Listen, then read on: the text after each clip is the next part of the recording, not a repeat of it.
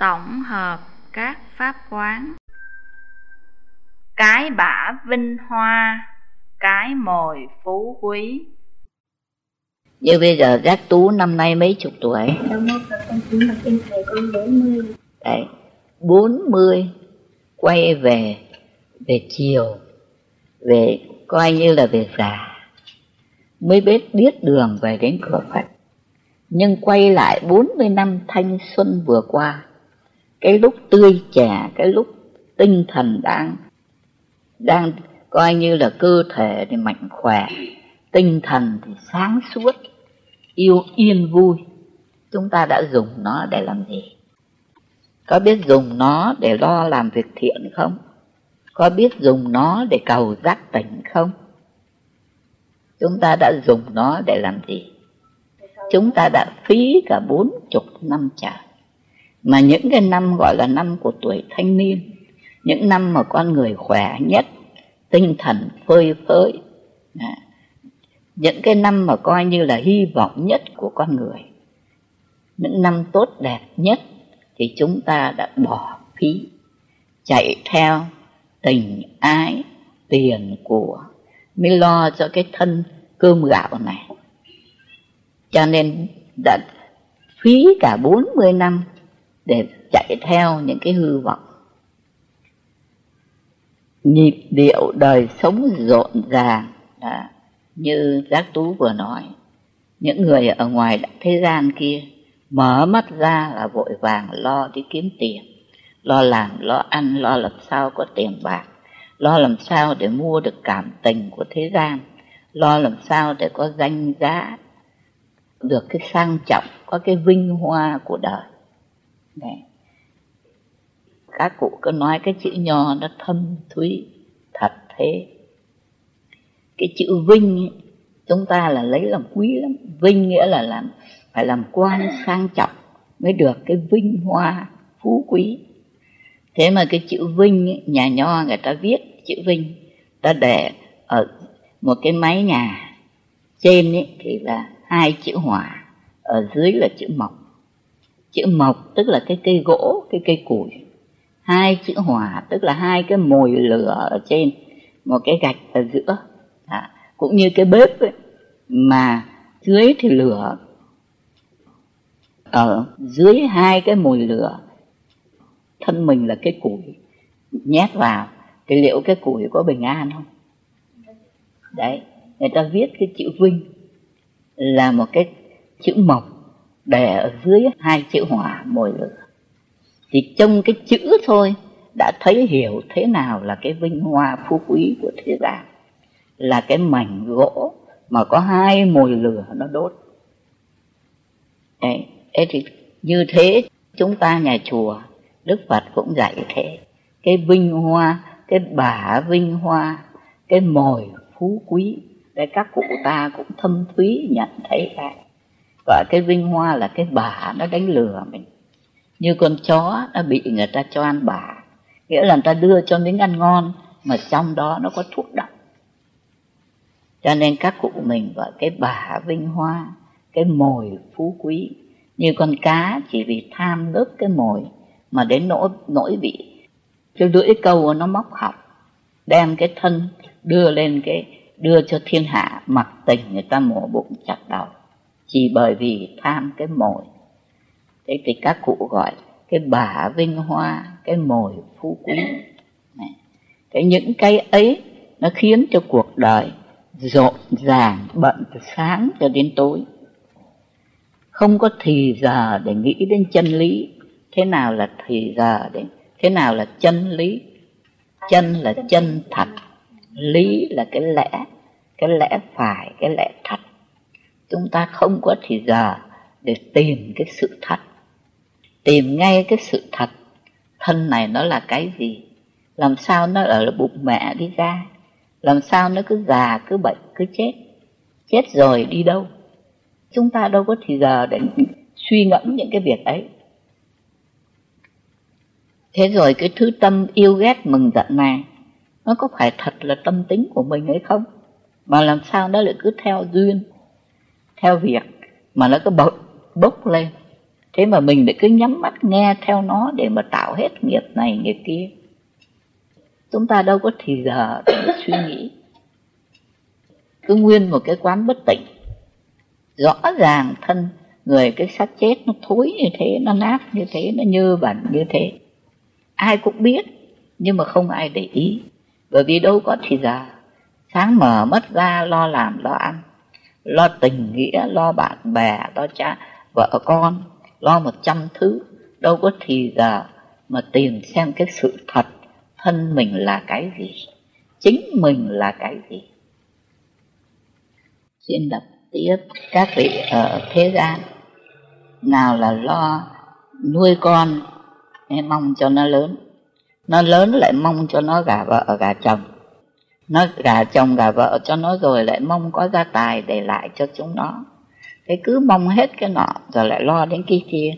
Chỉ có mỗi một cái quyết định nó sẽ tới ấy, là cái thân mình nó phải tan rã ấy, thì cái ấy không có thì giờ để chuẩn bị. Còn cái chuyện mình mong cho con nó nên người nó tốt hay là nó không tốt cái đó nhiều khi mình mong đường này nó lại ra ngả khác chưa chắc đã thành các cụ cứ bảo có chín con trâu thì lại muốn thành một chục. Có một chín cái nhà, chín mẫu ruộng, lại muốn có mười. Cứ thế cứ mong ước, lo cái này, lo cái khác. Theo như lời ở đây dạy, lo lắng, xếp đặt hết việc này, việc khác. Có khi thành công, có khi không thành. Nhưng mà cứ lo lắng, cứ xếp đặt. Như bài ngày hôm qua nói đang xây dựng hăng say thì thần chết giật sập cái sân khấu ảo tưởng. Ừ. Thế chỉ có cái người nào ấy mà vâng lời Phật, quan sát cái thế gian vô thường, cái người ấy mới biết sự sống quý báu ngần nào. Con nhận định cái câu này. Ngày hôm nay đã đi qua, có tiền, có bạc, có vàng nào mà mua trở lại được cái ngày hôm nay không? À chúng ta không để ý đến cái ấy. Thì giờ nó đi qua, cái thân mình nó đang biến hóa. Chúng ta không có thì giờ nghĩ tới cái đó.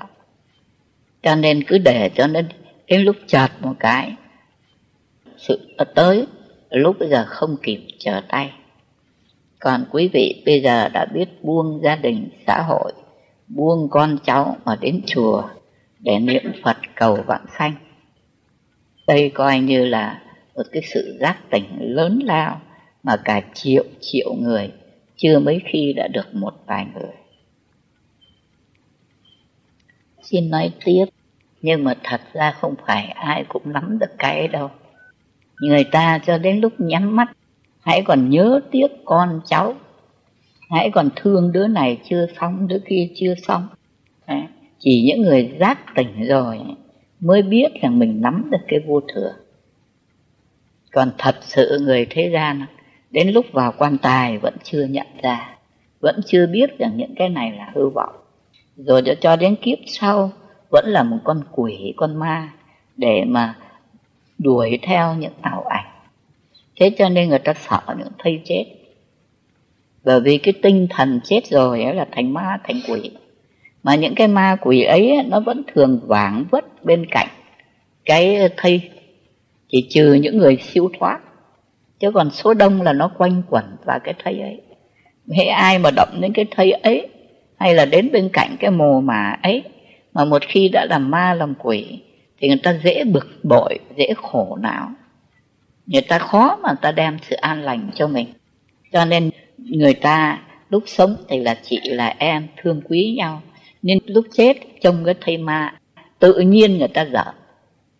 Giận đây là bởi vì có con quỷ đó đang đứng gần đây cho nên tự nhiên lòng người cái tánh linh của người ta thấy có một cái nguy hiểm.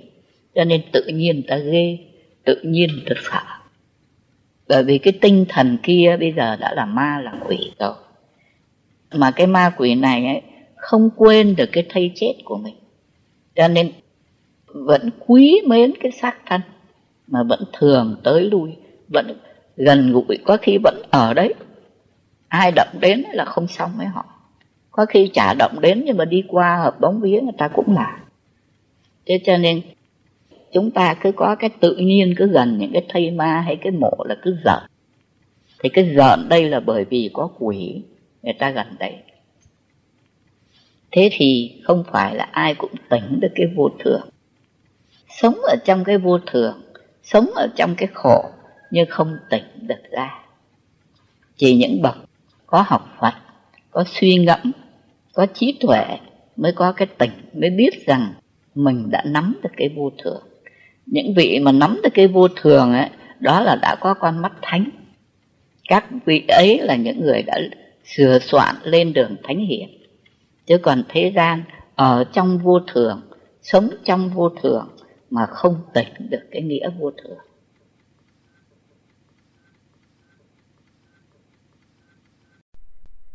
Tám cái hại của ngũ dục. Bây giờ bảo người ta bỏ được ngũ dục. Ngũ dục nó có hai phần. Phần thô là gì nhỉ? Hôm qua thô và phần tế. Là phân thô phân thô là ta sắc danh thực tùy còn phần tế là sắc thanh hương vị xuất pháp. À, với cái lợi chúng ta ở trong thế gian thế nào nó không để cho mình yên thân. Bởi vì sao? Chiêu vời những cái ganh tị những cái ghen ghét những cái xoay sở của người khác khiến cho mình không được yên thân. Có nhiều tiền thì những cái người kẻ cướp, những người kẻ cắp, người ta ta để ý, ta xoay. Rồi các vua quan ở bên ngoài cũng tìm cách xoay. Cho đến bà con họ hàng cũng có cái cái xoay sở, mưu mô để lừa gạt. Rồi đến con cháu, ngay con cháu trong nhà, đứa này được phần hơn, đứa kia hiền là mình bị phần kém cho nên cũng có cái sự lục đục tranh cãi nhau. Trong thế gian bao nhiêu chuyện đã xảy ra trước mặt. Cho nên cái danh và cái lợi là nó chiêu vời cái tai nạn mà người đời thì không biết, lại cứ ra công đi cầu danh, cầu lợi. Đây Phật không nói tới một cái sự này, mà Phật nói đến cái ngũ dục vi tế là cái mắt tham tham sắc cái tai tham. À, tham thanh cái mũi tham hương cái lưỡi tham vị cái thân tham xúc cái ý tham pháp chẳng. Tại cái tham này nó tế nhị mà Phật vào trước hết hãy nói cái nguy hiểm của tục sự. Hãy nói cái nguy hiểm của cái người ham sáu chặt. Thì nói đến cái nguy hiểm cái tai nạn của cái việc ấy, thì hẳn là người ta sợ. Sợ cái việc ấy và người ta tránh. Cho nên phật chưa tuyên bố cái chuyện xa lìa sáu trần, mà phật nói về cái nguy hiểm của người tham đắm sáu trần. Thì phật ví con chó đói chạy đến hàng thịt được một cục xương. Như hồng quang vừa nói, con chó đói là chúng ta tức là hôm qua, vào chùa rồi, mà cũng vẫn lén ban chức sự, đi chơi. Đấy, thì như thế, cái con mắt nhìn sắc, nhìn cảnh ở chùa chưa đủ, còn phải đi tỉnh này, tỉnh kia để ngó. À, con mắt mình nhìn các cảnh trần trong chúng đã chán chưa? Cứ nhìn hết cảnh này sang cảnh kia rồi còn rủ nhau chụp ảnh này chứ rồi còn rủ nhau rủ nhau đi chơi đi du lịch. Xem ảnh xem một cảnh ngoài chưa xong. Còn về nhà để xem video. Thì cứ như vậy. Cho nên con mắt từ lịch kiếp tới giờ chúng ta đã gợm cái sắc trần. Từ lịch kiếp đến giờ no chưa? Mà có được cái gì không được một cái là bể răng. Bể răng là thế nào?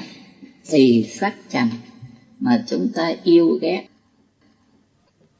Là chúng ta tạo nghiệp, cho nên đọa lạc. Bao nhiêu trong đời hiện tại thì cũng bao nhiêu đắng cay, tủi nhục. Mà rồi quá khứ đã từng làm những các loài nào loài nào? Mà hiện tại đây chưa làm thánh, thì cũng chưa bảo đảm cái chuyện chúng ta không đoạn đó là cái gận gãy răng bể môi, tức là bị thương tổn. Cho nên vui thì ít, mà khổ thì nhiều. Mà ngay cái vui này, chúng ta gọi là vui, thì Phật cũng gọi là hoại khổ cái vui nó ít là bởi vì mình tưởng thế là vui. Cho nên vớ được cái cục xương thì cái lúc mà vớ được cục xương thì cũng có mừng. Bởi vì mình tưởng là mình được no nhưng không rẻ nó chỉ có xương thôi chứ nó không có thịt nghĩa là chỉ toàn là ảo ảnh chứ không có thật. Nắm những cái ảo ảnh. Thế cho nên gọi là vui ít mà cái khổ nhiều. Mà cái khổ ấy, thì không những rằng hiện tại đây, đó, người ta bao nhiêu cái thế gian ta kêu người ta khổ đấy. Nước mắt bao nhiêu, gia đình lục đục. Cho nên thật tóm lại là tám khổ.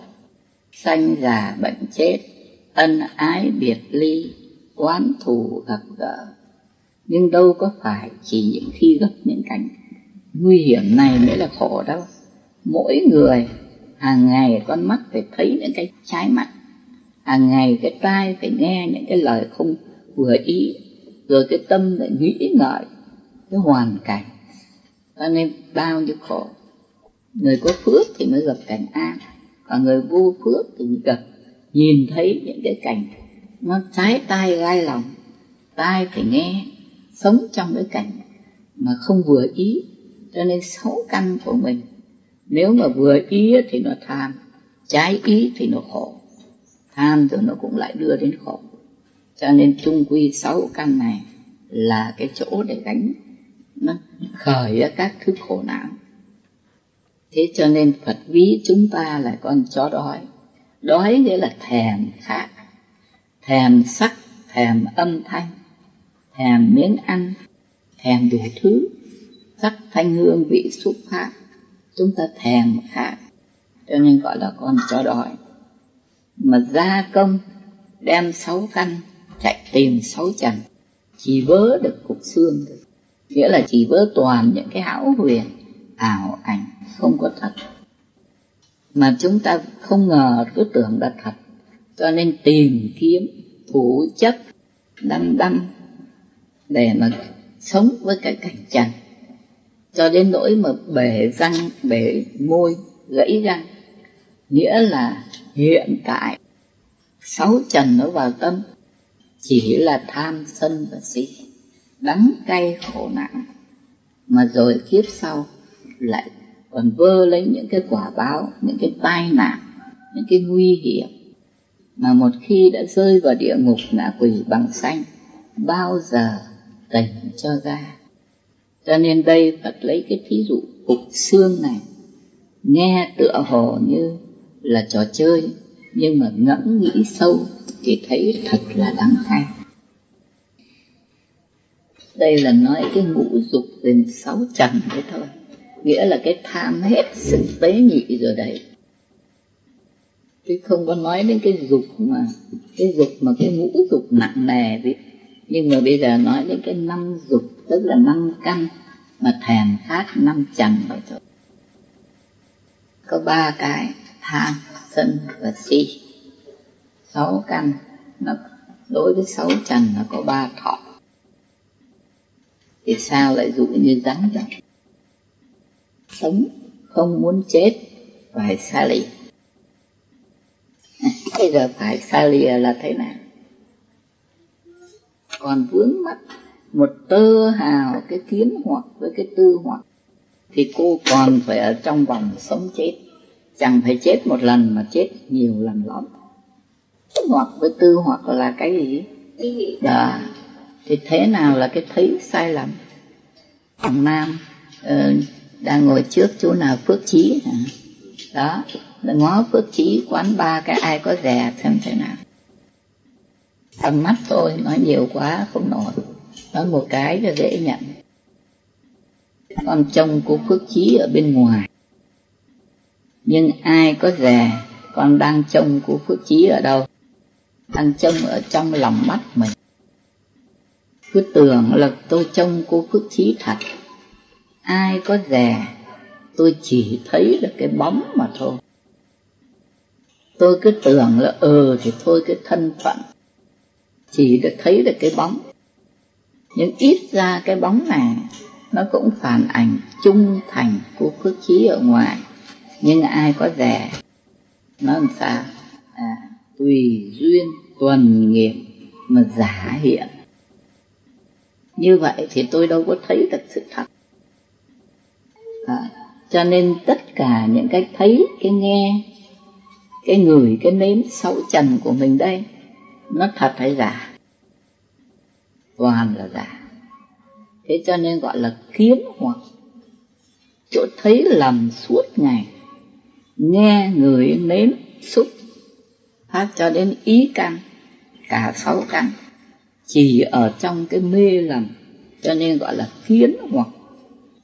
Thế là uh, mắt tai mũi lưỡi thân năm cái nhặt năm trần là kiến hoặc.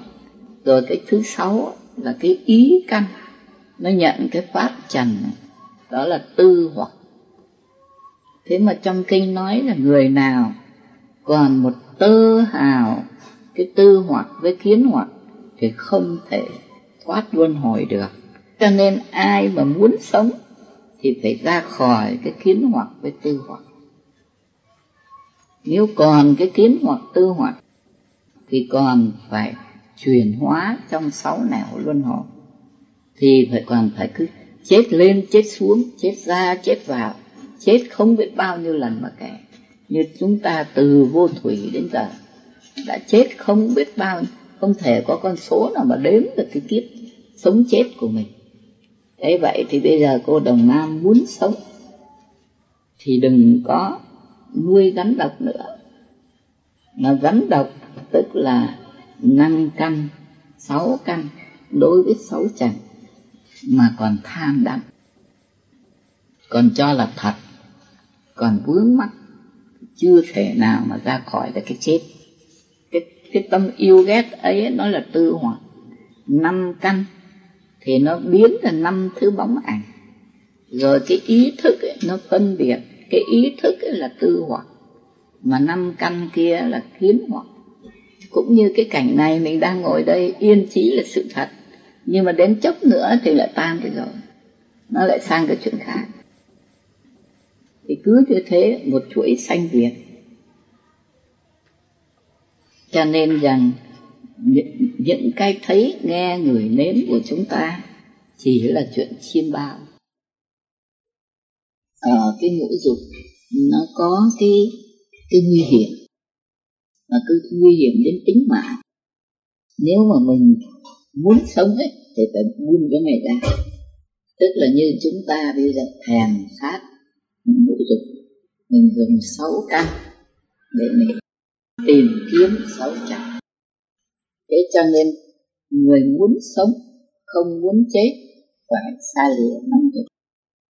Nếu mà còn sáu căn mà còn chạy theo sáu trạng, tức là còn nuôi cái kiến hoặc tư hoặc thì mình phải ở trong cái vòng sống chết. Vui ít khổ nhiều tai họa càng nhiều hơn thế là thế này. Đấy, dù có là vui chăng nữa thì cũng thoáng là nó tan rồi. Những cái hình ảnh nó hiện ở nơi con mắt những cái tiếng khen nó đi qua cái tai cái bản chất của nó là vô thường. Cho nên vừa thoáng là xong. Nó không có thể bền được. Dù mình có tham đắm có cố nắm lấy. Nó cũng đi qua, bởi vì nó bản chất của nó là cái vô thường. Cả sáu trần thể chất của nó là cái vô thường. Cho nên chúng ta có cố nắm bao nhiêu cũng chỉ đồng thoáng. Cho nên cái vui nó quá ít. Nhưng mà rồi thì lại hoại khổ khổ khổ, hành khổ.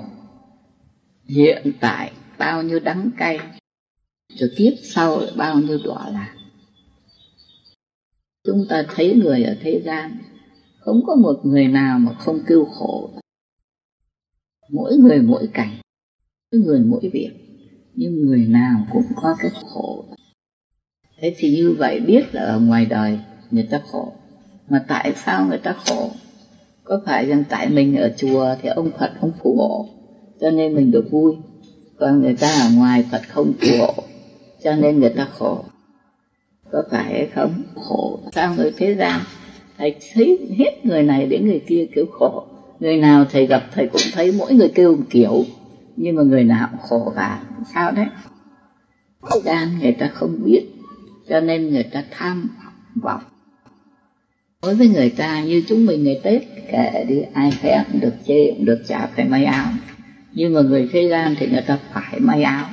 Không có áo mới ngày tết, khó làm ăn người hàng xóm láng giềng người ta không tin không kính không trọng. Thì khó làm ăn thế cho nên người đời cứ đến ngày tết thì phải may áo mới thế là phải lo tiền lo bạc rồi như chúng ta ừ, ăn rau cũng được ngày mùng một tết ăn rau muống cũng chả sao. Nhưng mà người thế gian này thì phải có thịt có cá. Người ta cứ cho rằng cái hạnh phúc nó phải ở những cái đó. Cho nên ta phải đi tìm cầu mà tìm cầu, trong cái lúc tìm cái lúc cầu ấy, bao nhiêu cay đắng, bao nhiêu khó khăn. Mà rồi cái miếng cá đi qua cái miệng cái là hết. Mình ăn miếng rau nó đi qua miệng rồi nó cũng xong. Nó có đâu có bền lâu gì. Nhưng mà cái miếng cá ấy, hiện tại, bao nhiêu khó khăn mới có tiền để mà mua. Rồi nợ ở nần thế mà rồi kiếp sau lại trả nợ với con cá nữa. Cho nên đắng cay trong hiện tại đọa lạc trong ngày mai. Thế nào là cái ngũ dục của chúng ta, sắc thanh hương vị xúc pháp lại gọi là cái đuốc đi ngược gió. Cầm đuốc đi ngược gió, quyết định là bị bị gì, bị cháy. Thế thì sao? Con học, kinh phật dạy đấy, sáu căn của mình, nó lãnh sáu trần thì nó có cái mấy cái thọ. Ba cái thọ. Con chỉ ba cái thọ là thọ thì nữa à thì cái khổ thọ thì ai cũng biết là khổ rồi. Đó là cầm đuốc đi ngược gió rõ ràng. Ngó ra để mua cái khổ vật thân. Lắng tai mà nghe người ta mắng, lại mua cái khổ vật thân thế thì cái khổ thọ thì chúng ta hiểu rồi đấy. Đó là cầm đuốc đi ngược gió, đi hứng lấy cái khổ vào thân, đem sáu căn lãnh sáu trần là hứng lấy cái khổ. Thì cái hiểu? Còn si thọ thì phật gọi là cái gì khổ? À anh khổ là cái gì cho nên con cứ càng huân tập cái ngu si, không tỉnh ra mà cứ mỗi niệm mỗi niệm sáu căn lãnh sáu trần một ngày có đến biết bao nhiêu ngàn vạn tỷ lần. Mình cứ huân tập cái ngu si. Thế cho nên nó là hành khổ. Bởi vì đã ngu đã si thì phải đi đến cái khổ. Vậy thì khổ thọ với si thọ hai cái là khổ. Cái này con tin chưa đem sáu căn ra lãnh sáu trần, là con cầm đuốc đi ngược gió mình bị cháy. Chỗ này tin chưa? Không đi hứng lên cảnh để mà mua cái khổ vào thân, cũng như cầm cái đuốc mà lại đứng vào cái chỗ ngược gió để lãnh lấy cái cái nóng, cái cái cháy vào thân. Thế còn cái hoại khổ không gọi là vui. Cái bánh nó hết. Nhưng mà cái tâm thích ăn bánh của mình có hết không không ừ, nó lại còn. Thế rồi vì vậy cho nên nó lại tìm cách để nó cho nó có nữa. Cho nên cái tâm ấy nó mất sự bình an. Nó thành cái tâm tham. Mà đã tham ấy thì có phải là gốc khổ không? Thế cho nên cả sáu căn của chúng ta suốt ngày lãnh thọ sáu trần đủ cả ba thứ khổ mà đã đủ ba thứ khổ, thì có phải là mình cầm đuốc để cho gió nó cháy vào người Phật thân mình không? Cho nên Phật khi không, lại sáu cái căn cứ đem ra mà hứng lấy những các cái khó khăn, những cái khổ não, những người mà người ta hút thuốc lá người ta cứ thấy bạn hút thì người ta cũng bắt chiếc người ta hút lúc đầu cũng có thể là thấy cay xè, thấy thấy khổ. Nhưng mà vì có hút thuốc lá trông nó, cái tướng mạo nó có vẻ ra dáng người lớn, ra dáng người sang trọng. Thành ra mình bất chiếc thế trong cái lúc cái đứa trẻ nó tập cái hút thuốc lá, nó có biết là mai đây nó sẽ khổ. Nghiện vừa tốn tiền, vừa hại phổi, vừa hại thần kinh, nó có thấy được những cái không? Nó không thấy, nhưng mà nó có bị những các cái độc đấy không? Cho nên đây ví như cái hầm. Cái hầm người ta, nó có có lửa ở dưới, nhưng mà mình đứng ở ngoài, ở xa nhìn không thấy. Có khi cái hầm mà người ta che ở trên ta ta muốn đánh lừa những con cọp. Ta để những than với lửa cháy ở dưới rồi người ta, ở trên người ta phủ một cái, hay gọi là cái phên cái phên mỏng. Để ở trên rồi người ta lấy cỏ, người ta phủ lên tựa hồ như là là trông như là mặt đất. Để để người ta đánh lừa những cái con con hổ nó mạnh. Thế nó nhảy vào thì là cái chân ấy nó phải gãy, thì nó xa xuống cái hầm. Hầm sâu là không lên được. Thì bị chết ở dưới hầm đó thế thì đấy, chúng ta tham đắm sáu căn, tham sáu trần bây giờ đấy, hàng ngày chúng ta đâu có thấy có cái gì đâu. Gì mà gọi là tai nạn? Mắt vẫn trông thấy cảnh vui vẻ, tai nghe, mũi người lưỡi nếm thân xúc. Chúng ta thấy đời sống của chúng ta bình an, có cái gì đâu. Nhưng đâu có rẻ âm thầm cái tạng thức của chúng ta nó minh ký ức chỉ từng tâm niệm của chúng ta hàng ngày. Cho nên nó ghi ở trong cái tạng thức nó ghi. Rồi dần dần nó chuyển chúng ta già, rồi bệnh, rồi chết. Mà cái tâm thức ấy, nó lại chuyển sang kiếp khác. Đi về loài này, loài kia, đọa lạc trong sáu nẻo luôn hồi thế cho nên chúng ta là những kẻ đang bị xa ở trong hầm mà không ngờ thứ sáu căn của mình cả ngày đang hoạt động đây. Hiện tại chúng ta đang hoạt động bây giờ. Chúng ta đâu có rẻ sáu căn này. Nó từ xúc nó đến thọ. Từ thọ nó đến ái. Từ ái đến thủ từ thủ đến hữu. Tạng thức của chúng ta nó vẫn đi hàng ngày những các cái quen trong 12 nghiên duyên nhưng chúng ta không ngờ, không biết một tí gì cả. Cho tới khi mà vào bụng con trâu hay con bò rồi, ra làm con né ngọ, mà vẫn không tỉnh được.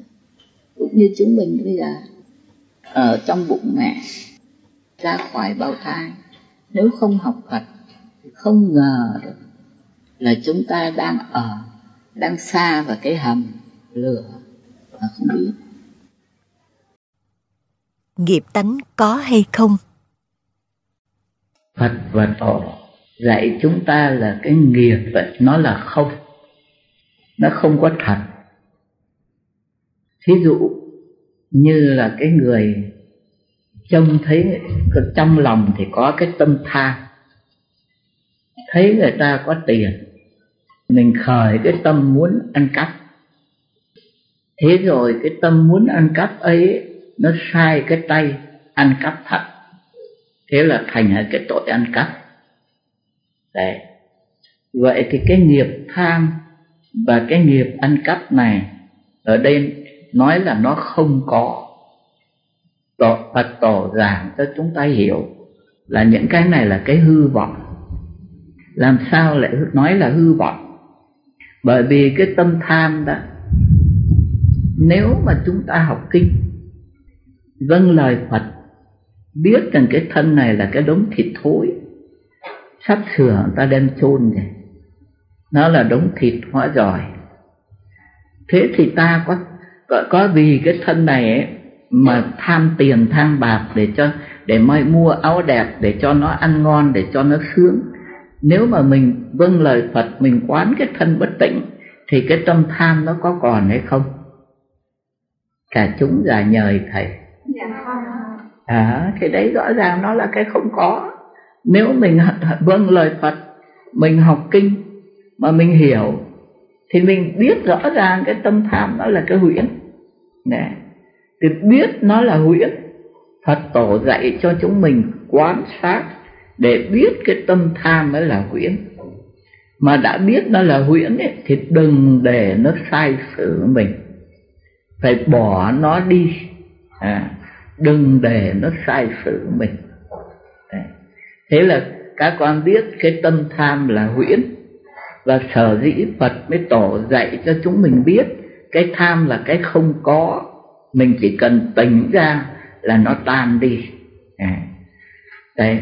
Mà mình, Phật mới tổ dạy cho chúng mình biết nó là huyễn để đừng nhận nó là mình.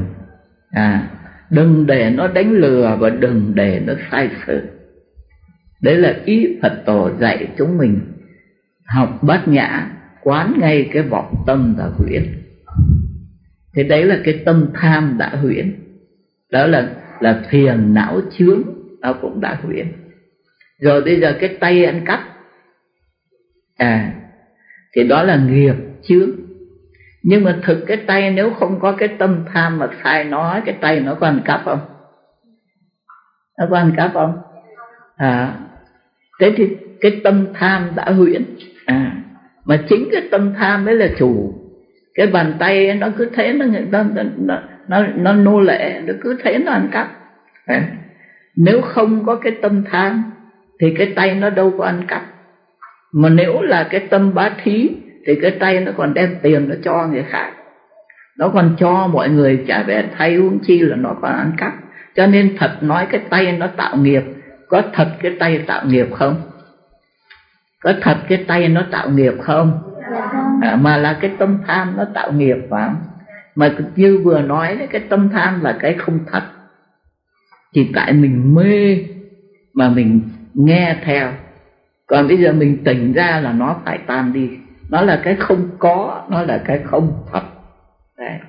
Thế là ý phật tổ dạy để cho chúng ta tỉnh ra mà đừng có tạo đừng để những cái tham sân hư vọng ấy nó sai sự. Đừng có tạo nghiệp. Đấy là ý phật tổ dạy chúng mình. Cái việc học là như thế. Nhưng bây giờ cái người này, cái người này cũng học cái câu ấy à, cũng hiểu biết cái tâm tham là huyễn à. nhưng mà bây giờ cái cái cách sử dụng thì lại dùng ngược ngay lại. Rồi lại dùng, lại cứ ăn trộm cứ ăn cắp bởi vì nó huyễn đâu có sợ gì. Đấy. Vậy thì cái cái cái sử dụng cái câu cho nên nói là Phật tổ thì trao cho mình hòn ngọc. Mà cái chỗ mình lãnh ấy thì mình lại lãnh cái cái cái cái cái, cái hòn bùn hòn đá. Chẳng những hòn bùn hòn đá mà nó lại thành thuốc độc. Mình lại hiểu là nó đã huyễn thì mình cứ tha hồ. Thế cho nên nó tuy là huyễn nhưng mà có cái tánh Phật của mình ở trong. Đã, cái tâm thức của chúng mình nó ghi hết cả. Thì cứ thế nó chuyển biến. Thì nó cái huyễn đấy nếu mình tỉnh ra thì nó tan đi. Nhưng mà bởi vì mình đã không tỉnh mình lại còn nhận cái tham ấy là tâm tánh của mình. Rồi để cho nó đi sai mình đi ăn cắp. Mình ăn cắp mình làm hại người ta thì mình phải đền nợ mà đền nợ bao giờ cái cái cho vay cũng phải còn có lãi. Cho nên mình làm tội có một, mà cái cái đền nợ thì phải nặng nề. Thì cái sự nó phải như thế. Cái cái đường đi nó như vậy. Nhưng mà mình hiểu lầm cái ý của tổ mà thứ nhất là cái vị này lại có tệ hơn nữa. Biết mình sai quấy, rồi mượn cái câu nói của Phật tổ để che lấp cái sai quấy của mình, để đánh lừa mọi người. Thế mình sai, biết là mình sai, mà cứ cố tâm làm việc sai, thì cái sai, cái cái cái tội này đã nặng.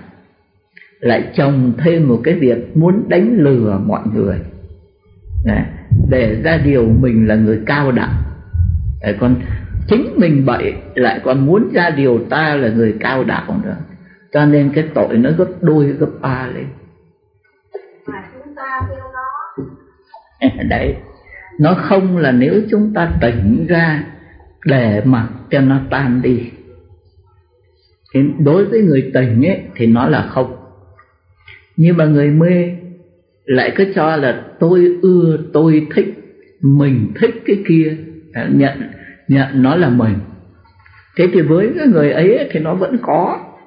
Chẳng những là nó có trong hiện tại mà nó còn sai biên cắt rồi nó bỏ nó, nó khiến cho thân mình phải ở tù. Kiếp này và kiếp sau còn đọa lạc. Thế cho nên nó không là không với những người tỉnh táo. Những người mới hiểu biết. Vì vậy phật tổ mới giảng để cho chúng ta tỉnh ra vậy thì chúng ta đã tỉnh thì đừng để cho nó sai. Thế thế thì nó không thật. Thế nhưng mà nếu mà lại cứ mê mà chính mình lại cứ nhận nó là tâm tánh của mình rồi vâng lời nó thì dĩ nhiên là cứ đi cái đường mê mà đi thì thì nó có thật chứ không phải không. Xin đọc tiếp. Tóm là nghiệp khởi thì nó là không thế thì nữa là cứ tỉnh ấy thành ra thì nó là không. Còn nếu mà một khi mình đã mê, mình đã nói cái lời động đến người khác, hoặc là mình đã làm những cái việc có hại đến người khác, ở trong sách gọi đây là con chăn trâu đã đi ăn lúa mạ của người ta. Nếu mà đã ăn lúa mạ của người ta thì người ta có để cho mình yên không? Thì nhất định là mình phải trả mình phải đền đền nợ. Chứ không có thể nói là không được nữa thì cái nghiệp thì huyễn là không nhưng tỉnh ra thì nó mới không. Còn một khi mình đã để cho nó sai mà mình làm hại người khác thì người ta phải đòi nợ không có thể nói chối được. Người không hiểu giáo pháp mong cha dạy lộ lầm đâu có biết người không hiểu giáo pháp giáo pháp là cái gì còn biết không tới những lời Phật dạy và dạy chúng ta học. Thì giáo pháp thì coi như là Phật pháp đấy mà người không hiểu Phật pháp tức là người không biết gì đến lý nhân quả. Không học Phật pháp cho nên không biết lý nhân quả không tin lý nhân quả. Thế cho nên họ mỗi khi họ làm tội thì họ chỉ lo làm gì? Ờ, chối phát đi. Ta hỏi đến cứ chối phát đi là tốt rồi miễn là người ta không biết thì thôi. Dạ. Cho nên họ chỉ cần che giấu lỗi lầm. Họ có che được không? Họ cũng che được nhưng mà che được cái cái bên ngoài che được mắt người đời thôi. Dạ. Nhưng mà nó có cái gì á ở với họ? À cái tội cái nghiệp đó. Cái việc của họ làm này, thì cái thật tâm thức của họ nó minh ký ức chỉ. Nó giữ ở trong cái tạng thức của họ. Để nó kết dần. Một ngày mai đã thành cái quả báo. Thế cho nên cái nghiệp thì ở ngay nơi mình. Mình làm tròn hay mình làm méo. Cái tâm thức của mình nó có biết không? Đó. Tôi làm lành hay tôi làm ác cái tâm thức của tôi nó ghi. Trong cái lúc bây giờ tôi cứ lo tôi đi chối ai người ta hỏi tôi chối phạt đi được không? Thì chối thì đánh lừa là cái người người ta hỏi mình thôi. Chứ còn chính cái việc mình làm nó ở đâu? Nó ở trong mình. Thì chối đối nào chạy đi đâu mà tránh được nó. Thế cho nên cho nên người hiểu giáo pháp nghĩa là người tin nhân quả thì người ta làm sao mỗi khi lỡ làm làm tội rồi thì người ta làm sao à người ta bày lỗi ra để người ta sám hối. Tại làm sao phải sám hối? Tại làm sao phải bày lỗi ra rồi xin sám hối? Cô bày ấy, người ta bảo xấu xa đại điểm. Cái gì tốt thì phu ra, cái gì xấu xa thì đẩy lại thế mà lại đi bày ra. À, mình phải bày ra. Bởi vì mình bày ra ấy, đó là ở nơi đây nó có cái can đảm. Một cái can đảm đã hàng phục được cái ngã ái cái ngã ái ấy, nó chuyên môn nó xui mình giấu đi giấu đi. Để được cái lòng được cái tốt của mọi người người ta khen mình. Cho nên nó xui mình giấu giấu. Cái, mình đủ cái cái cái tâm mà mình muốn sửa lỗi nó mạnh. Cho nên nó đã hàng phục được cái ngã ai. Cho nên mới bày tỏ ra bằng lời nói minh bạch rõ ràng. Lời nói mà minh bạch rõ ràng thì chính mình mình có nhận được cái lỗi minh bạch không? À thế cho nên cần phải nói cho tỏ tường. Nói cho tỏ tường tức là mình đã thấy cái lỗi tỏ tường mà mình thấy được cái lỗi, quan hệ nhất là cái chỗ đó. Mình có thấy mình có lỗi hay không? Chứ còn sám hối qua cái lưỡi bên ngoài, cho nó xong việc đi thì thôi. Mà chính mình chưa thấy được tỏ tường cái lỗi của mình ấy, cái chuyện sửa có được không? À chính mình phải thấy đây là vết nhỏ. Thế thì rồi mình mới lo mình sửa, rửa nó đi còn mình lại cứ bảo đây là vết son, vết đẹp. À thế thì mình có đâu có chịu sửa. Mình còn cho đấy là mình có phước. Thì làm sao mà mình sửa? Mình thấy tội, mình mới sửa được. Cho nên cái miệng phải thành thật tỏ bày. Tỏ bày tức là chính mình đã sáng tỏ cái lỗi. Thế rồi mà lại còn nói cho mọi người biết, là nói cho người khác biết bởi vì nhờ nhờ cái lực của mọi người mà mình sửa được cái lỗi của mình. Người ta làm áp lực cho nên ở trong chúng thì quý cái chỗ đó. Nhờ cái áp lực của chị em mà mình bỏ được cái cái cái cái láo lớn của mình đi. Thế mà nếu chị em nó lại a du nó đồng ý với cái bẫy của mình, thì mình có sửa được không? Cho nên nói ra với cái người để người ta có khả năng, người ta giúp làm áp lực cho mình bỏ cái lỗi đi thế rồi, thế tại sao lại con phải sám hối nữa? Bỏ bày ra, mà làm sao con phải sám hối? Sám hối tức là bằng lời nói để minh tỏ cái thật sự cái tâm của mình muốn sửa được mình muốn sửa thì cái ấy nó mới đổi đường được. Còn nếu mình không chịu quay hướng không chịu đổi được, thì cái lối cũ làm sao mà tránh? Em mình, cái người hiểu giáo pháp, người không hiểu, thì mới mong che giấu lỗi lầm. Còn cái người người ta hiểu là tội nó ở tâm mình. Cái thiện, cái ác nó thành tựu cái quả báo là chính ở cái tâm mình. Thế cho cho nên người ta lo, cho nên người ta lo sửa và người không hiểu giáo pháp của Phật, không tin cái lý nhân quả, không biết là chính cái tâm mình ấy, nó mới kết quả báo. Mà cứ tưởng cái chuyện bên ngoài, cho nên lo giấu cho mọi người được biết thì thôi.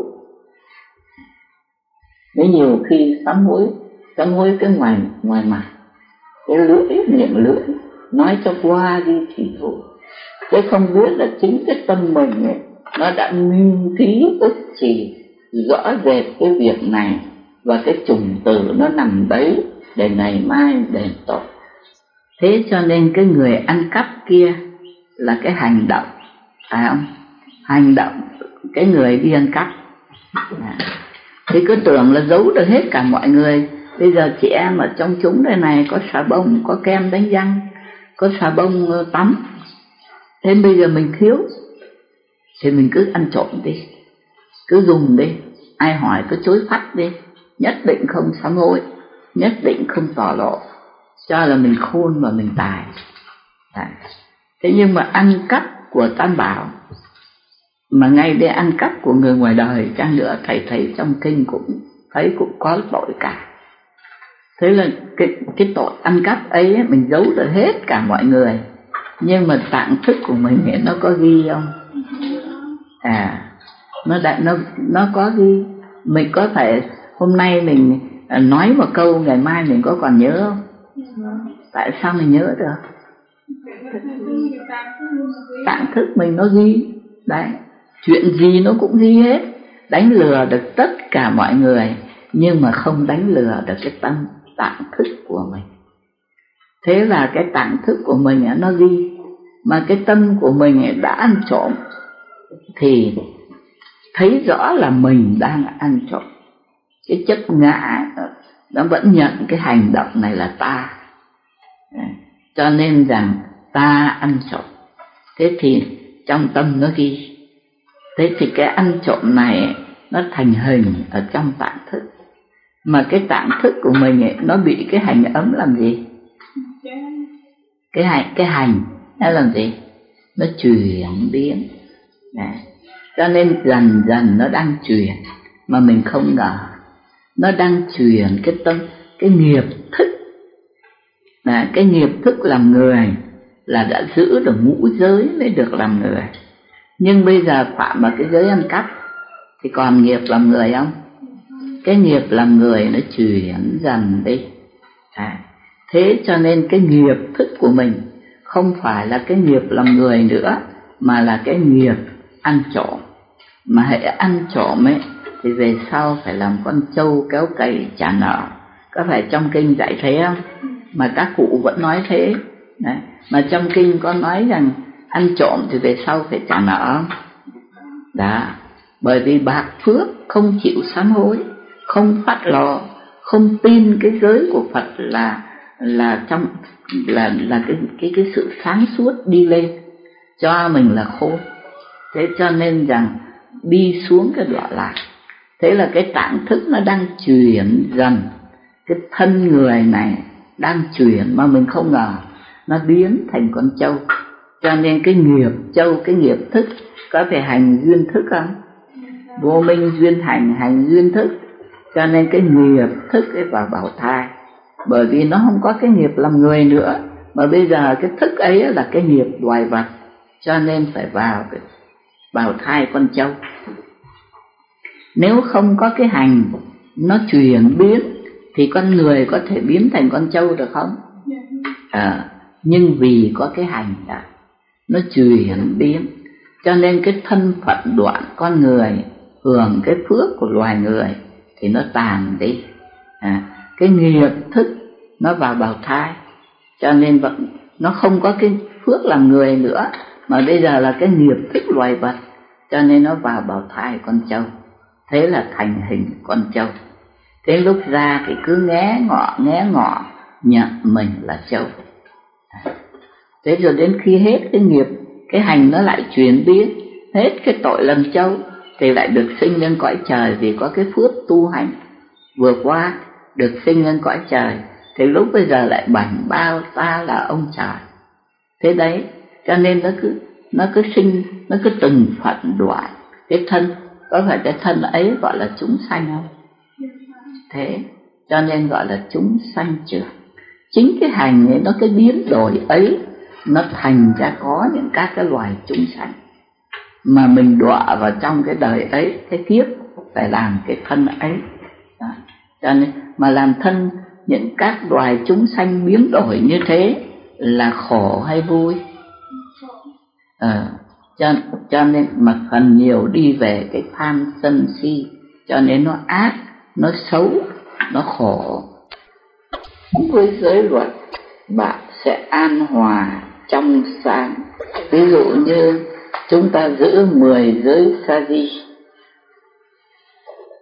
thì làm sao chúng ta được an mình đi ăn cắp người ta để cho mình yên không?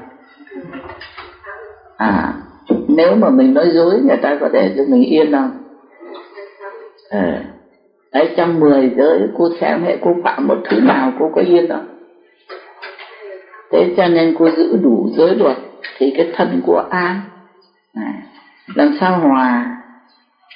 An hòa.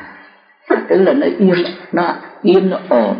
Cái tâm của mình cái tâm của mình nó được an hòa nó không có lo lắng gì, nó không sợ hãi gì. Nó cũng không phải bận tâm mưu mô tính toán gì. Ngay đến đồng tiền mình còn trả giữ. Vậy thì còn bận tâm mưu mô tính toán không việc gì nữa? Thế cho nên cái tâm cô nó an hòa. Trong là thanh tịnh, và sáng là cô có tuệ. Bởi vì nó an hòa, thì ít khi mình có những cái lỗi lầm bằng lời nói với việc làm, nếu mình đã bình tĩnh, yên, ổn, khoan khoái, thì ít khi mình có những các cái sai quấy nó xảy ra. Thiền dễ dàng phát triển trên mảnh đất này là làm sao? An hòa trong sáng, tu tứ niệm xứ dễ hay với một người cứ lủng cũng lo lắng việc này việc kia, anh nào tu được? Em cái nếu mà mình giữ được giới luật mình tâm mình nó sẽ an hòa trong sáng thì mình tu thiền định dễ mình tu tứ niệm xứ dễ. Còn nếu mình không giữ giới thì nó mặc hết chuyện nọ dọ chuyện kia làm sao mà thân tâm an ổn để mà tu được? Cái nhà mình ở đó là vật bên ngoài mà mình còn cần phải nó phải sạch sẽ phải quét dọn. Thế vậy cái tâm ấy nó là cái thứ nó là con con là nó. Mà con cứ để mặc nó bẩn thỉu được không? Cho nên bổn phận của con là phải làm gì? À, phải quét dọn cái tâm của mình. Thế nào là quét dọn cái gì đi? Rồi bày bông vào nó làm gì?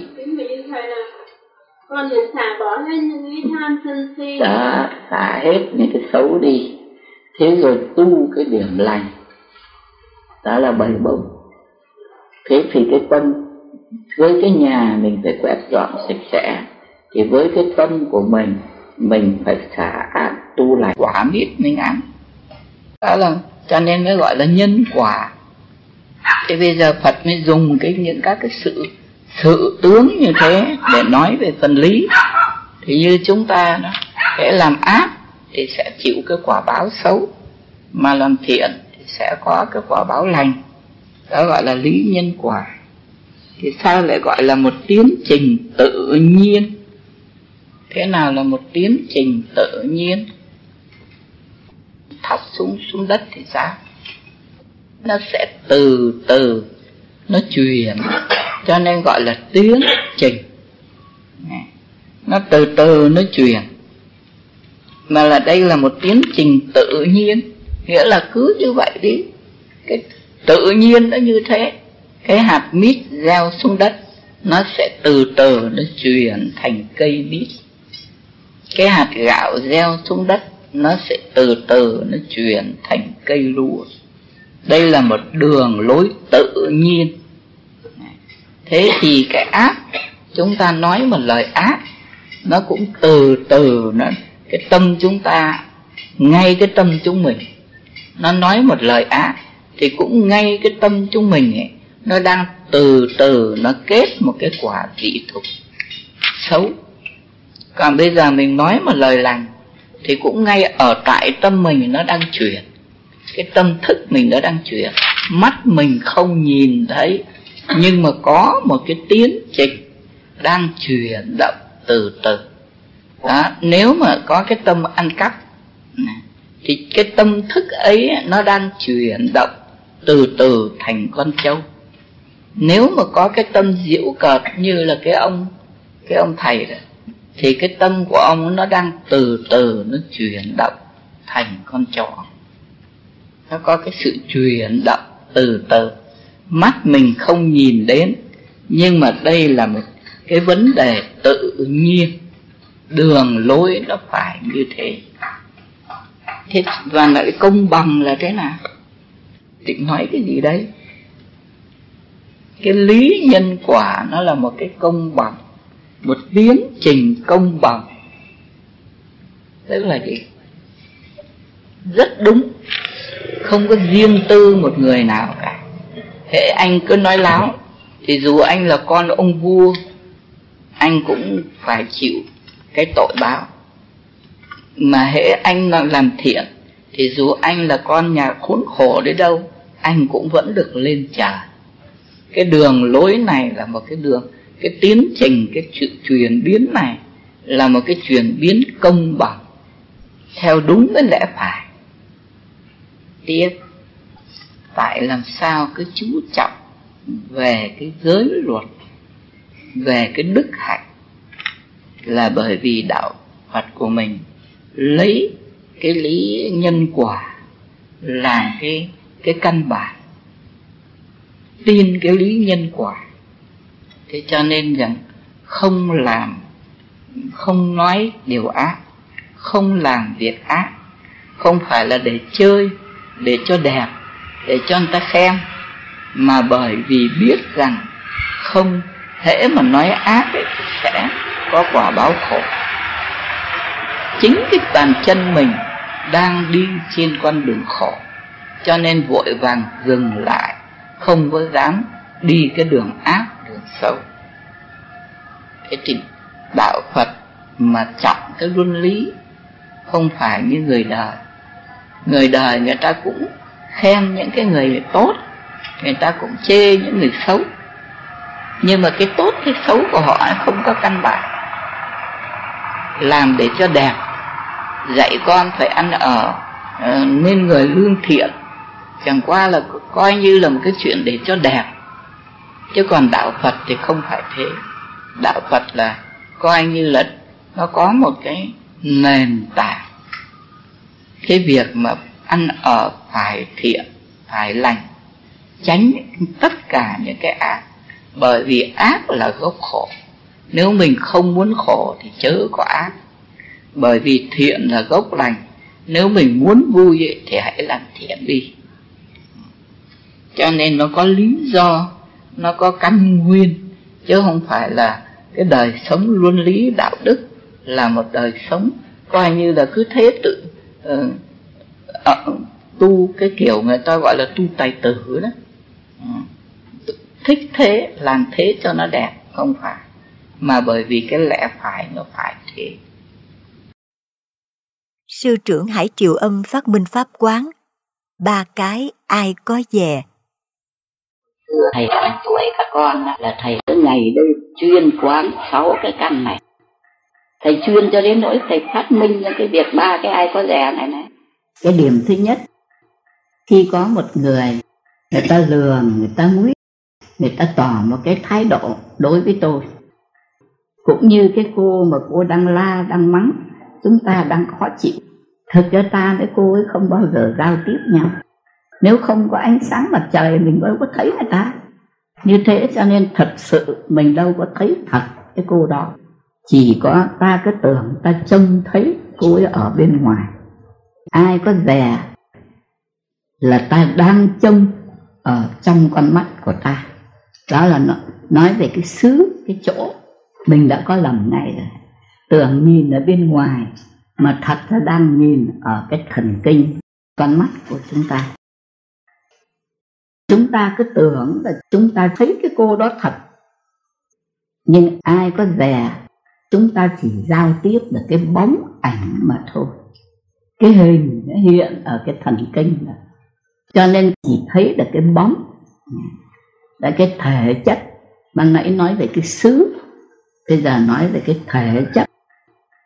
Nói về cái xứ, thì ta cứ tưởng ta trông ở bên ngoài. Ai có dè ta đang trông ở thần kinh. Nói về cái thể, ta cứ tưởng ta thấy cái cô ấy thật.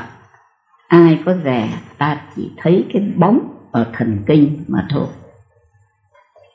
Và cái thứ ba tôi cứ tưởng ừ thì cái thân phận tôi chỉ thấy được cái bóng. Nhưng tôi cũng tưởng là tôi thấy cái bóng này nó phản ảnh chúng thành cái cô ở bên ngoài. Tôi thấy đúng mà. Mắt tôi thấy mà tai tôi nghe mà, mà. nhưng mà sự thật thì cái bóng ấy nó có phản ảnh trung thành cái vật ở bên ngoài không? Nó tùy duyên và nó toàn nghiệp mà. Duyên cũng duyên của tôi mà nghiệp cũng nghiệp báo của tôi.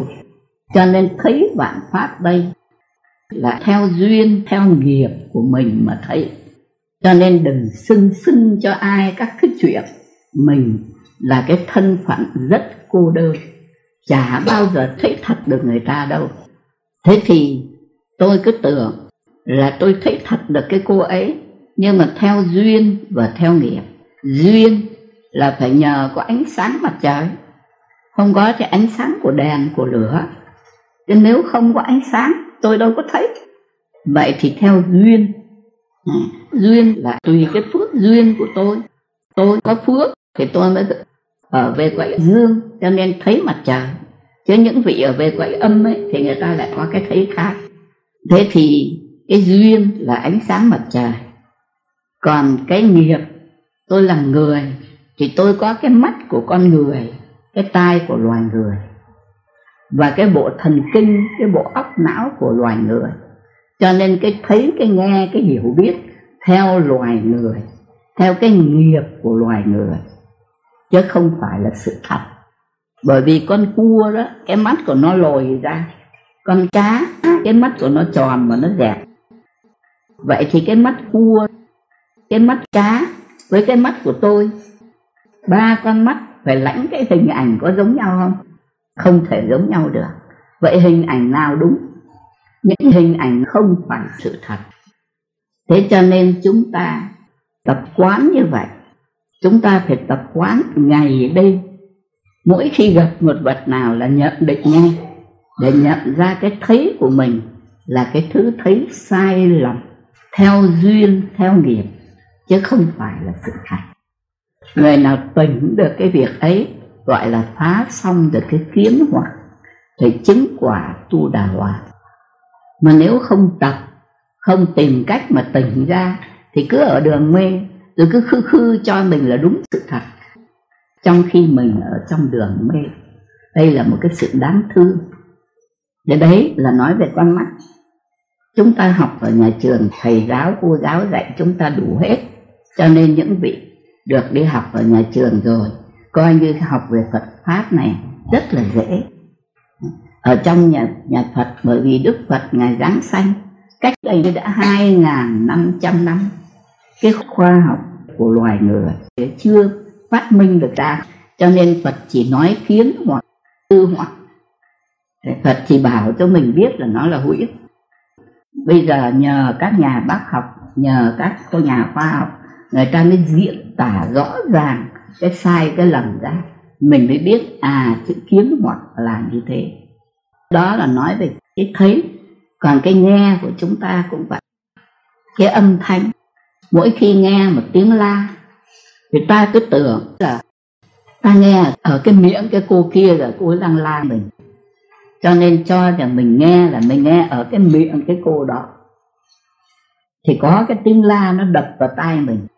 Nhưng xét lại xem có thật không? Cái bụng của cô ấy có cái tiếng nào nó nhảy ra không? Có cái âm thanh nào từ miệng của cô nó nhảy ra không? Chị em thấy có hay không? Rõ ràng ngay trước mắt ai cũng biết là không. Nhưng mà hễ người ta nói là mình giận. Cho là thật. Nè cho nên cái mê của chúng mình nó mạnh lắm. Thì mình cứ cho là cái lời nói ở miệng cái cô ấy nhảy ra nhảy vào tai mình. À, nhưng mà sự thật nếu mà ở bụng cô ấy mà có những lời nói thì cô ấy nói từ bé đến giờ thì chắc là nó thể hết một ngày mai cô hết nói mà tai của mình ấy mà nó, nếu âm thanh nó nhảy vào tai mình thì từ bé đến giờ mình nghe chắc ở cái tai mình nó thể lớp mất thế nhưng mà mình vẫn nghe cô ấy vẫn nói Đấy, bây giờ mình học ở nhà trường thầy giáo cô giáo mới chỉ rõ. Chỉ có cái hơi nó từ ở trong ngực lồng ngực từ ở bụng nó ra. Đó. rồi do cái động môi động mép của mình động lưỡi mà thành ở cái không khí đây nó bị rung động.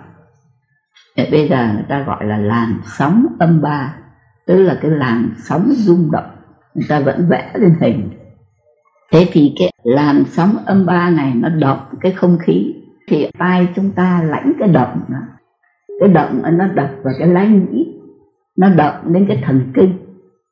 Chúng ta học nhà trường, cô giáo có vẽ rõ ràng hình ảnh. Cái việc này có giảng rõ lắm. Thế là chúng ta lãnh cái động đó. Thế thì ở cái thần kinh của chúng ta nó nhận cái động đó.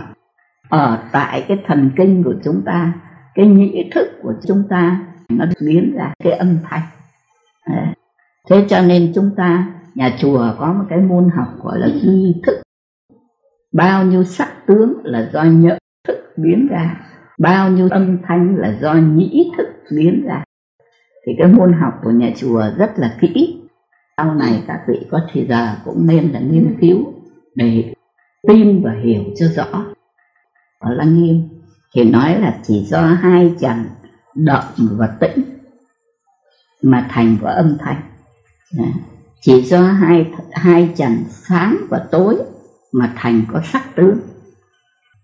Thì chúng ta học ở nhà trường cũng dạy về cái mũi, cái hơi thở. Trong kinh cũng dạy, do hai trần thông và tắt mà thành có cái mùi thơm ở thần kinh. Ở cái thần kinh, ở mũi gọi tên là khứu giác thần kinh thì ở cái khứu giác thần kinh ấy do các tế bào thông và tắt. Đó, hồi xưa tôi có mời các bác sĩ tới chùa. Các ngài có vẽ lên bảng rõ ràng từng cái tế bào. Cái tế bào ở mũi thì nó nó lõm xuống. Còn cái tế bào ở lưỡi ấy, thì nó lồi lên. Thành cái chấm trắng trắng ở trên đầu lưỡi của chúng mình. Cái thần kinh của chúng ta mà nó lõm xuống thế này thì thành hai cái trần thông với tắc. Cái cái vật đến nó thành ra mùi thơm với mùi hôi.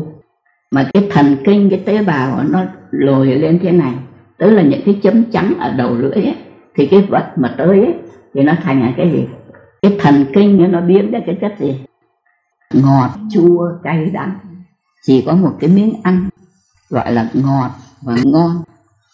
Ấy thêm mà giết gà giết vịt mỗi ngày tạo bao nhiêu nghiệp sát sanh cho đến con trâu con bò. Đó. chúng ta giết biết bao nhiêu loại mà giết để làm gì? Thì để cung ứng vào cái miếng ăn. Mà trong cái miếng ăn ấy tại làm sao? Bởi vì cái lưỡi của mình ấy, nó biến ra cái vị với cái vật này nó biến ra vị ngọt với cái vật kia nó biến ra cái vị ngon. Cũng là cái thần kinh. Mà thần kinh là cái gì? Thần kinh chỉ là cái dây bằng máu mà chỉ vì có thần. Thần tức là có thần linh, có một cái thần lực đứng ở tại đấy. Cho nên biến được ra thành âm. Ở nơi tai thì cũng cái dây thần kinh, gọi là thính giác thần kinh, thì biến ra âm thanh. Ở nơi mũi thì gọi là khứu giác thần kinh, thì biến ra cái thơm với cái hôi. Ở nơi lưỡi gọi là vị giác thần kinh. Đấy. trong nhà chùa thì gọi là thiệt thức. Thì ở đấy biến ra cái gì? Cái lưỡi biến ra gì? Ngọt và chua. Mà cũng là thần kinh. Ở nơi cái thân mình ấy, cái da cái thịt ấy, thì nó biến ra cái gì? Cái mát cái nóng. Chúng mình tìm hiểu. Đấy. cái ba cái ai có rẻ. Thế thì gọi là những cái bởi vì đấy là chúng ta y theo khoa học, y theo cái những cái lời dạy của các nhà bác học nhà trường dạy học. Chúng ta khám phá ra cái thấy của chúng ta đó. Nó gọi là kiến hoặc. Bây giờ nói lại xem. Những cái tìm ra như thế thì gọi là khám phá. Chúng ta nhận ra cái sắc thanh hương vị xúc hay cái sáu trần nó là cái hư vọng. Đấy.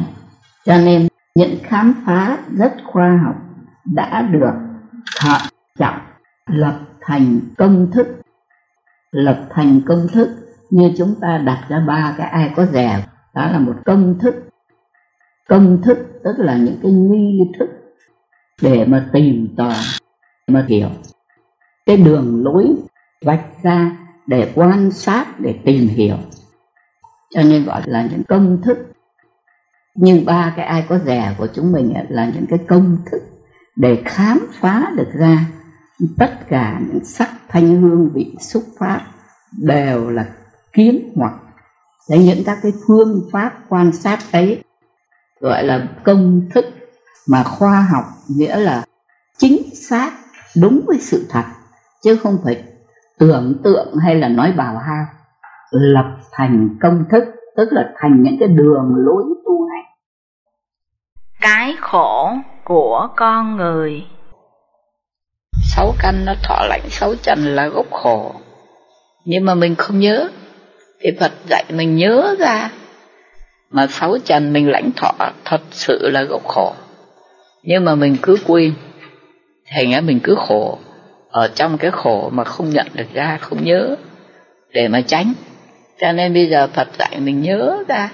Để nhớ được nhớ được cái sự thật thì gọi là người có trí tuệ. Nắng lửa, mưa dầm.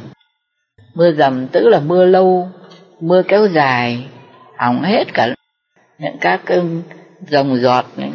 khi mà không có mưa nhiều, nó cũng thối, nó cũng hỏng. Thế những các vị mà người ta làm ruộng, rồi những cái con giày nó lên, nó ăn đầy hết cả thế là mất cả mùa màng. Đấy là những cái là cái cảnh khổ đấy. Mình giờ nóng quá không chịu được. Rồi giờ lại rét quá không chịu được. Nếu mà không có cái mùng thì con mũi nó đốt cứ một đêm một là đủ khốn khổ. Thế cho nên những các thứ ở bên ngoài đưa đến, những cái bão, những cái mùa bão, bao nhiêu người mất cửa, mất nhà những cái cảnh lụt vừa rồi. Thế rồi những chuyện người ta cháy nhà, nó là đều những cảnh khổ. Đâu có phải chỉ cái nắng bức như con ngồi trong nhà còn những người nhọc nhằn ở ngoài kia, người ta khuân vác cái nặng, hoặc là đẩy xe. Người ta làm những cái nghề ở dưới ờ, cày ruộng, ở dưới nắng để suốt cả từ sáng cho đến trưa rồi lại suốt từ trưa cho đến chiều. Cho nên gọi là chịu cái nắng lửa. Nó nung nấu như lửa. Rồi bây giờ thì đỡ. Chứ hồi xưa có những cái người gọi là phải kéo xe à, bây giờ còn cái xích lô đó nhỉ? Người ta cũng phải đạp nên trời mưa. Ngày này qua ngày kia cứ ở dưới nước mưa như thế là cái khổ lớn vất vả trong cuộc mưu sinh. Thế nào là trong cuộc mưu sinh? Thấy thấy những người ở dưới phu mỏ đó, thật là tội nghiệp. Và các con có biết cái mỏ than không? Không biết bây giờ thế nào cho hồi xưa. Người ta có phải đào những cái người phu đó, người ta đào những cái mỏ than, đi sâu vào cái hơi thán khí nó độc cho nên phần nhiều bệnh hoạn. Lương trả được là bao, mà lại còn bị những cái bệnh, rồi bị những cái sốt rét. Có những người là bệnh cả tháng. Mà khi bệnh như thế lại không có tiền công, mà lại lấy gì? Vừa ăn, lại còn vừa vừa thuốc men nữa. Cho nên nghèo khổ lắm thầy có tới những cái chỗ đó thầy thấy cái cảnh của người ta cùng cực. Thế rồi những những người từ nhà quê lên để đi làm thợ mỏ như thế, thì mẹ con ở ở nhà quê lên để xin tiền. Thầy có chứng kiến những cái cảnh những các bà mẹ cứ dằn vặt đứa con đi từ đường xa lên để mà lấy tiền về để nuôi các em mà không cho mà tội nghiệp những cái người thực ra người ta cũng không có. Người mẹ thì cứ dằn vặt, đay nghiến. Những cái cảnh ấy tuy thế chứ mà nói là cái cảnh nhỏ nhưng mà thật thương tâm. Chứ người con thì cứ không biết làm thế nào để đào được ra tiền mà cho mẹ, để mẹ về nuôi các em. Và người mẹ thì cũng từ ở nhà quê lên, trông cậy ở đồng lương của con. Thế thì thành ra cả mẹ cũng khổ, cả con cũng khổ. Mẹ ở nhà trông cậy con lớn đi làm. Thế mà con thì ở chỗ mỏ đó, thì vừa là thân bệnh hoạn. Bệnh thì không đi làm được thì không có lương. Mà có lương thì cũng còn phải ăn uống. Cho nên cũng chẳng có tiền là mấy. Mà lại còn tội nghiệp nữa là bởi vì nghèo cho nên tham thấy người ta mở những cái sòng bạc để cứ lăn vào đánh bạc để mà để hy vọng mà kiếm được tiền. Tiền trả kiếm được lại được đồng nào ném cả vào cái sòng bạc. Thế mà cả tháng chịu. Đói khát rét mướt nó trăm cây ngàn đắng trong cái đám phú mò. Cho nên thực, cái kiếm sống của người ta ở ngoài đời cay đắng lắm quán vô thường, vô ngã, khổ và không. Tưởng là người xuất gia thì có bổn phận. Mà thật thế, đã gọi là xuất gia thì phải ra khỏi những cái phiền não. Nhưng mà chúng ta nhiều khi lầm, cứ tưởng cạo đầu vào ở chùa thì gọi là xuất gia. Như thế là sai. Bởi vì cái chuyện mà rời khỏi gia đình vào ở chùa đó là chỉ là một cái phương tiện cho nó bớt những khó khăn để mình dễ dễ tu thôi. Của người xuất gia là phải dẹp những các phiền não. Mà bây giờ muốn dẹp các phiền não thì chúng ta phải làm thế nào? Ở đây ngài nói là, dù xuất gia vẫn sâu kết phiền não, mà rồi thì gồng gánh những cái phiền não ấy trọn đời thế làm nào để cho đừng sâu kết những phiền não, khỏi về gồng gánh những cái này. Chiếu ba thứ. Quán chiếu cái thân, nó hư vọng.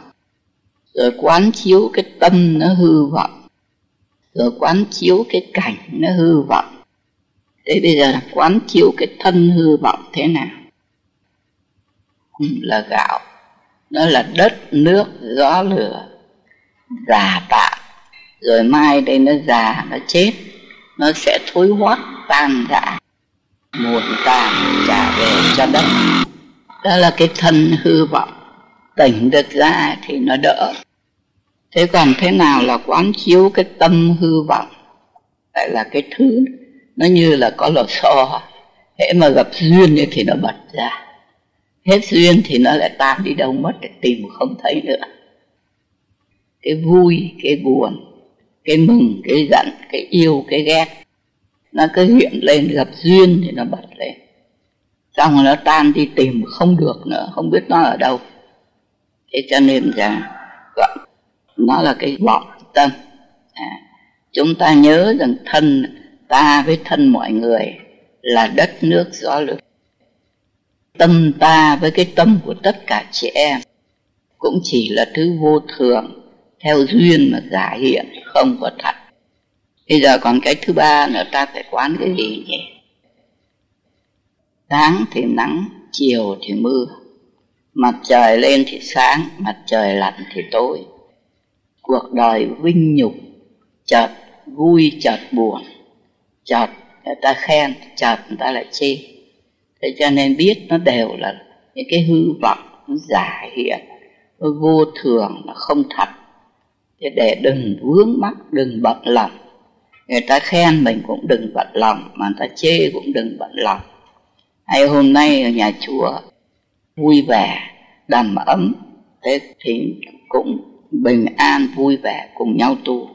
Mà lỡ ngày mai chuyện này, chuyện khác nó xảy ra, thì mình cũng biết có sum họp thì có chia ly. Có cái lúc thịnh thì lại có lúc suy sự đời nó là như vậy. Cho nên là cứ bền tâm mà tu hành. Không có bật lòng đến những các cái cảnh. Thế như thế, cái vị nào mà giữ tỉnh ra được như thế, thì tự nhiên cái tâm nó không vướng bận. Mà nó không vướng bận, thì được an định cái tinh thần. Chứ đừng nghĩ rằng vào chùa là cứ vào chùa là Phật độ cho rồi mình sẽ thành Phật mình tu là Phật độ cho sẽ làm thành à, Bồ Tát làm thánh hiền. Nếu mà không chịu tu, không chịu tỉnh ra, bỏ những các phiền não, thì ở đây ngài bảo, nếu mà không tu thì sẽ gồng gánh những cái phiền não để chọn đời. Cho nên chính mình phải tỉnh ra. Mà muốn tỉnh ra thì phải tập tập những cái phương pháp quán chiếu, suy ngẫm hàng ngày suy ngẫm cái thân, tại làm sao nó lại giả bởi vì nó làm bằng đất, nước, gió, lửa, nó không phải là thật, là ta. Rồi lại suy ngẫm cái tâm cái tâm của mình, làm sao phật lại bảo nó là cái vọng tâm. Thế thì thấy rằng cái tâm yêu ghét mừng giận này nó không phải mình. Hễ cứ gặp cảnh ấy thì nó bật lên. Thế hết cảnh ấy thì nó lại tan đi tìm không biết nó ở chỗ nào để mà nắm lấy nó. Cho nên nó là cái hư vọng. Tình như thế, thì mỗi khi cái tâm ấy nó nó muốn giận hờn, thì mình thấy là nó là một cái thứ hư vọng. Đừng nhận là ta giận. Đừng nói, đừng nghĩ là tôi hờn. Mà biết đây là những cái hư vọng nó hiện lên rồi nó tan đi. Cứ mặc nó rồi này mà lấy đó làm cái chỗ tu hành của mình cả ngày để tâm. Như thế cứ nam mô a di đà phật. Cái chợt có những cái mống tâm nó khởi lên. Nó phiền bà này, nó giận bà kia. Hay là nó bảo ta nên đi chơi đà lạt, đi về thăm cháu. Những cái như thế thì biết là những cái vọng tâm nó khởi lên. Cứ mặc nó rồi nó tự ta. Đừng nhận nó là ta, mà thứ nhất là đừng có nghe theo nó.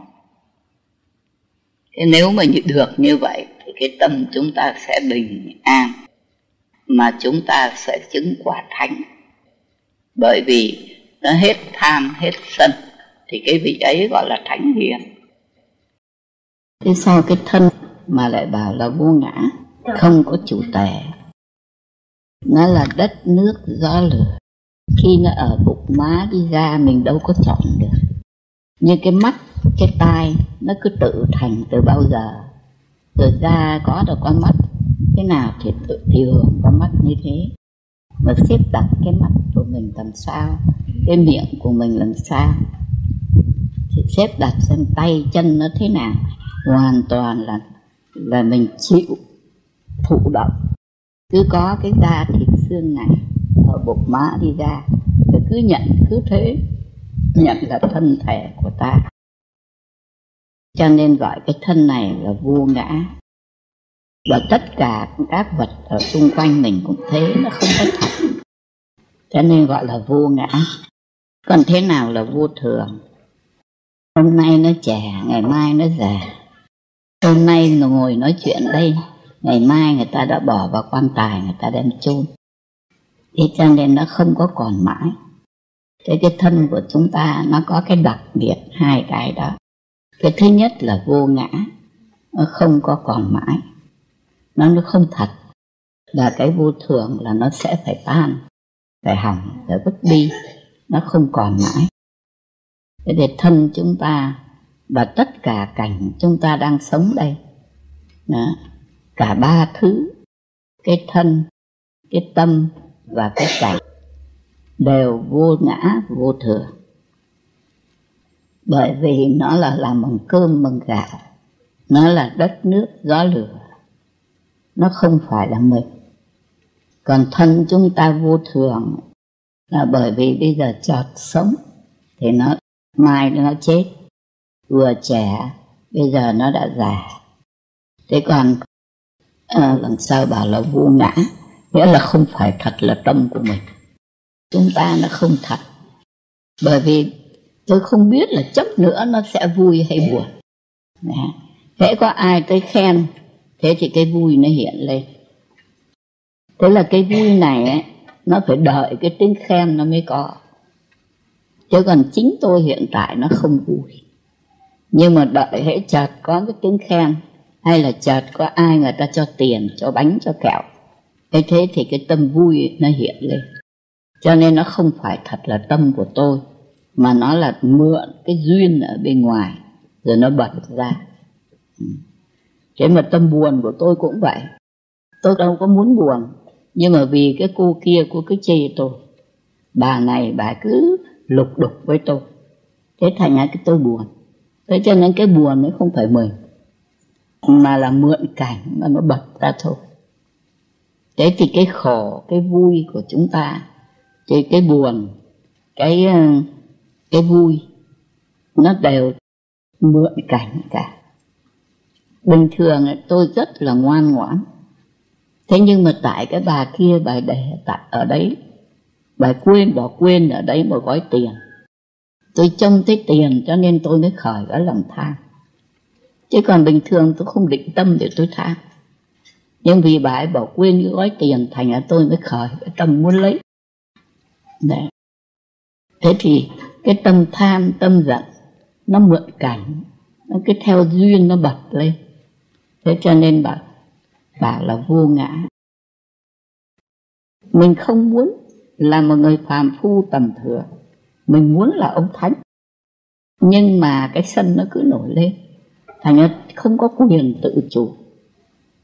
Cho như vì thế cho nên cái tham, cái giận, cái mừng, cái vui của chúng ta gọi là vô ngã thế là thân chúng ta cũng chẳng phải của mình. Mà loại tâm này nó cũng chẳng phải của mình. Minh trí cho biết làm sao tâm của mình lại gọi là vô thường. Cho nên nó tâm vui nó chợt sinh ra nó lại tan đi. Cái tâm buồn nó chợt sinh ra nó lại tan đi. Nè. như đối với đứa con ấy, mình thương quý nó lắm. Rõ ràng là mình thương quý nó lắm nhưng mà nếu bây giờ nó trở lại nó phản phúc thì cái tình thương nó còn không? À nó nhạt đi. Mà nếu mà thực sự mình thương đứa con lắm ấy, thì lúc bây giờ mình lại giận. Cả cái giận nó lại càng nhiều. Thế cho nên cái tâm của con người nó vô thường. Hôm nay tốt mai xấu. Hôm nay hay mai dại đang là một người con ngoan ngoãn. Nhưng mà nếu mà ở chơi phải cái đứa bạn xấu, nó rủ dê những các cái sự không tốt ấy thấy là bắt chiếc luôn. Thế cho nên cái tâm chúng ta nó vô thường. Thế là chúng ta cái thân vô ngã vô thường cái tâm cũng vô ngã vô thường. Còn cái cảnh thế nào là cái cảnh của chúng ta cũng vô ngã vô thường. Những thứ chúng ta nghe, chúng ta ngửi, chúng ta nếm, chúng ta xúc chạm tức là gọi là sắc thanh hương vị xúc pháp cảnh trần ừ. thì sao lại bảo nó vô ngã? Nghĩa là nó không có thật. Có phải để ý hai cái nó khác nhau? Thế nào gọi là cái nhà này vô ngã? Tìm xem thật cái nhà là chỗ nào. Cái mái thì nó là bằng tôn riêng cái mái, có ai gọi là cái nhà đâu. Còn cái vách tường thì nó là mà gạch nếu riêng đứng có cái vách tường cũng không phải là cái nhà. Bây giờ phải cộng bốn cái vách tường lại, rồi lại cộng thêm cái mái vào, khi ấy mới đặt tên là cái nhà. Cho nên thực cái nhà tìm không có. Chỉ nhìn lên trên đây thì cái này là cái mái. Nhìn cái này thì cái này là cái vách. Nhìn đây thì cái này là cái cửa. Nhìn xuống thì đây là cái sàn mà tìm cái nhà có không? Thế cho nên bảo là vô ngã. Thật không có cái nhà. Chỉ do bao nhiêu thứ xếp lại mà đặt tên ra là cái nhà. Cái nhà là cái không có. Thế sao cái nhà lại bảo nó vô thường? Người ta xếp gạch lên thế nó thành gọi là cái nhà. Ngày mai đây nó lăn, nó đổ cái tường đi. Thì người ta xếp nó đi. Thì lúc bây giờ lại không có nhà nữa. Lại là mảnh đất chơi thế cho nên nó vô thường thế là cái chúng ta đó, cái thân cũng vô ngã, vô thường cái tâm cũng vô ngã, vô thường mà cái cảnh cũng vô ngã, vô thường sẽ mãi mãi vướng trong cái bẫy ảo tưởng luân hồi. Thì đấy, Phật gọi tổng quát cái bẫy này, gọi là biển khổ cái biển khổ này nó ở đâu nhỉ? Ở cái vô minh này. Mà cái vô minh này đấy, chúng ta nhận cái thân này là thân của ta. Tức là nhận cái báo chướng nhận là thân thể của mình. Rồi cái loại vọng tâm là những cái nghiệp những cái phiền não chướng. Chúng ta nhận là tâm tánh của mình thế rồi cái cảnh là những cái ảo giác ở sáu căn. Ở vọng cảnh chúng ta nhận được là cảnh của chúng ta. Cả thân, cả tâm, cả cảnh đều ở trong mê cho nên gọi là vô minh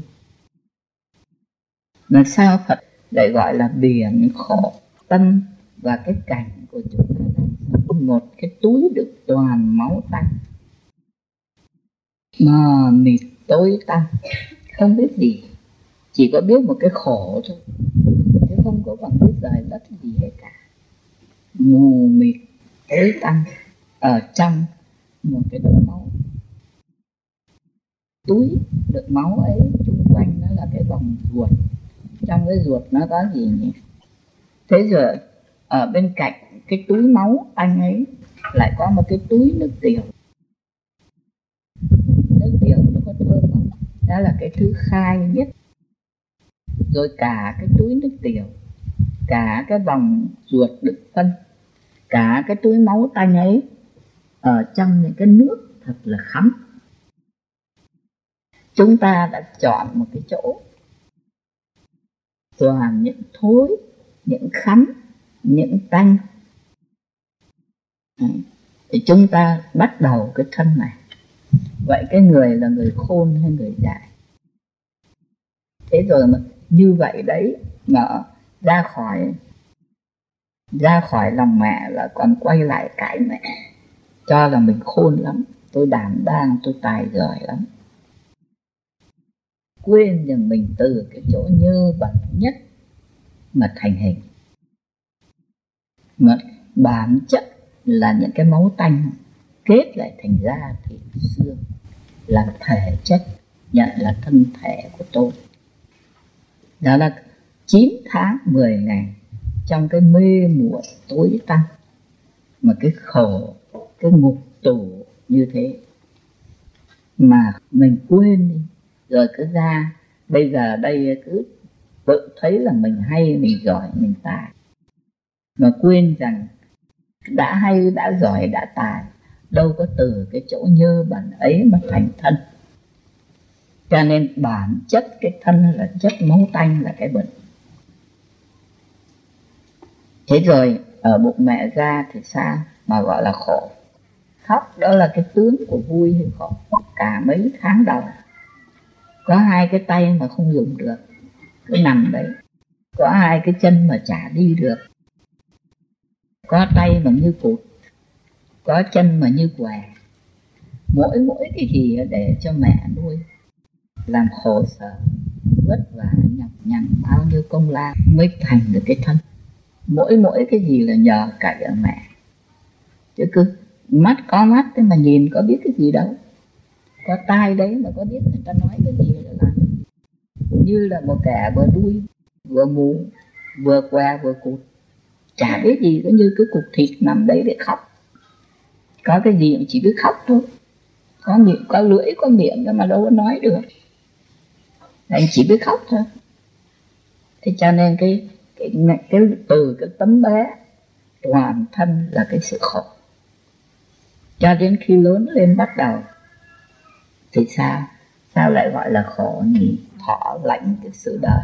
À bắt đầu thọ lãnh cái sự đời tức là những cái cạm bẫy ở nơi mắt tai, mũi lưỡi, thân ý, nó bắt đầu hoạt động. Để chúng ta là lại bắt đầu ở, cái bẫy nó bắt đầu nó hoạt động. Về cứ lớn đến đâu thì cái tham, cái sân, cái si, ba cái con vật, con heo, con gà, con rắn, đó, nó bắt đầu lớn. Có phải không? Yeah. thế là bắt đầu cái con mắt này nó mở ra những cảm bệnh. Cái tai này, nó biến ra các âm thanh. Thế giờ ở mũi mùi thơm, ở lưỡi cái vị ngon, ở thân cái xúc trần, rồi các cái pháp trần, những cái bóng ảnh ấy, chúng ta thọ đi thọ lại. Tức là đâm đầu vào trong cái bẫy của cái bẫy luân hồi. Bắt đầu cái bẫy này nó hoạt động. Cứ lớn tới đâu là cái bẫy nó lớn đến đây nó hoạt động mạnh đến đấy. Thế rồi vậy như thế chúng ta gọi là kinh doanh, là hoạt động, là sinh sống. Tức là ở đây tôi gọi là cái bẫy ảo tưởng nó luân hồi, nó hoạt động. Để cho tới một ngày mai ờ, đóng răng như chư thầy tóc bạc đi đứng chặt chạp khó khăn. Da thịt nó ê ẩm. Cái khổ của tuổi già nó hiện ra. Thế rồi, chịu xong được cái khổ của tuổi già thì đến cái khổ của lúc chết. Ta lại còn đỡ những cái hão huyền, những cái bệnh của tuổi già, những cái lầm cẩm của tuổi già. Thế rồi người ta thì đi vút một cái tới nơi và mình thì mãi lận đận từng bước, lê từng bước bây giờ cái gì nữa? Các vị thanh niên ta phải gánh vác hết. Còn bây giờ tuổi già, ta đâu có tin cậy được mình nữa. Nó giao phó cái việc gì được cho mình nữa đâu? Bởi vì đã không đủ cái lanh lẹ, cái sáng suốt như lúc còn còn trẻ. Tôi cứ gọi cái là có thần thông của tuổi trẻ. Bây giờ tôi già, tôi nhìn cái đám trẻ con nó đi cứ vút một cái đã tới nơi rồi.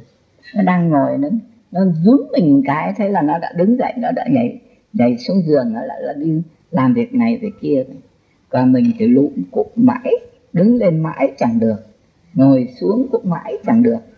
Thế cho nên bây giờ tôi mới biết là tuổi trẻ, người ta có thần thông. Ừ. bây giờ già thì mình mất những cái thần thông ấy rồi.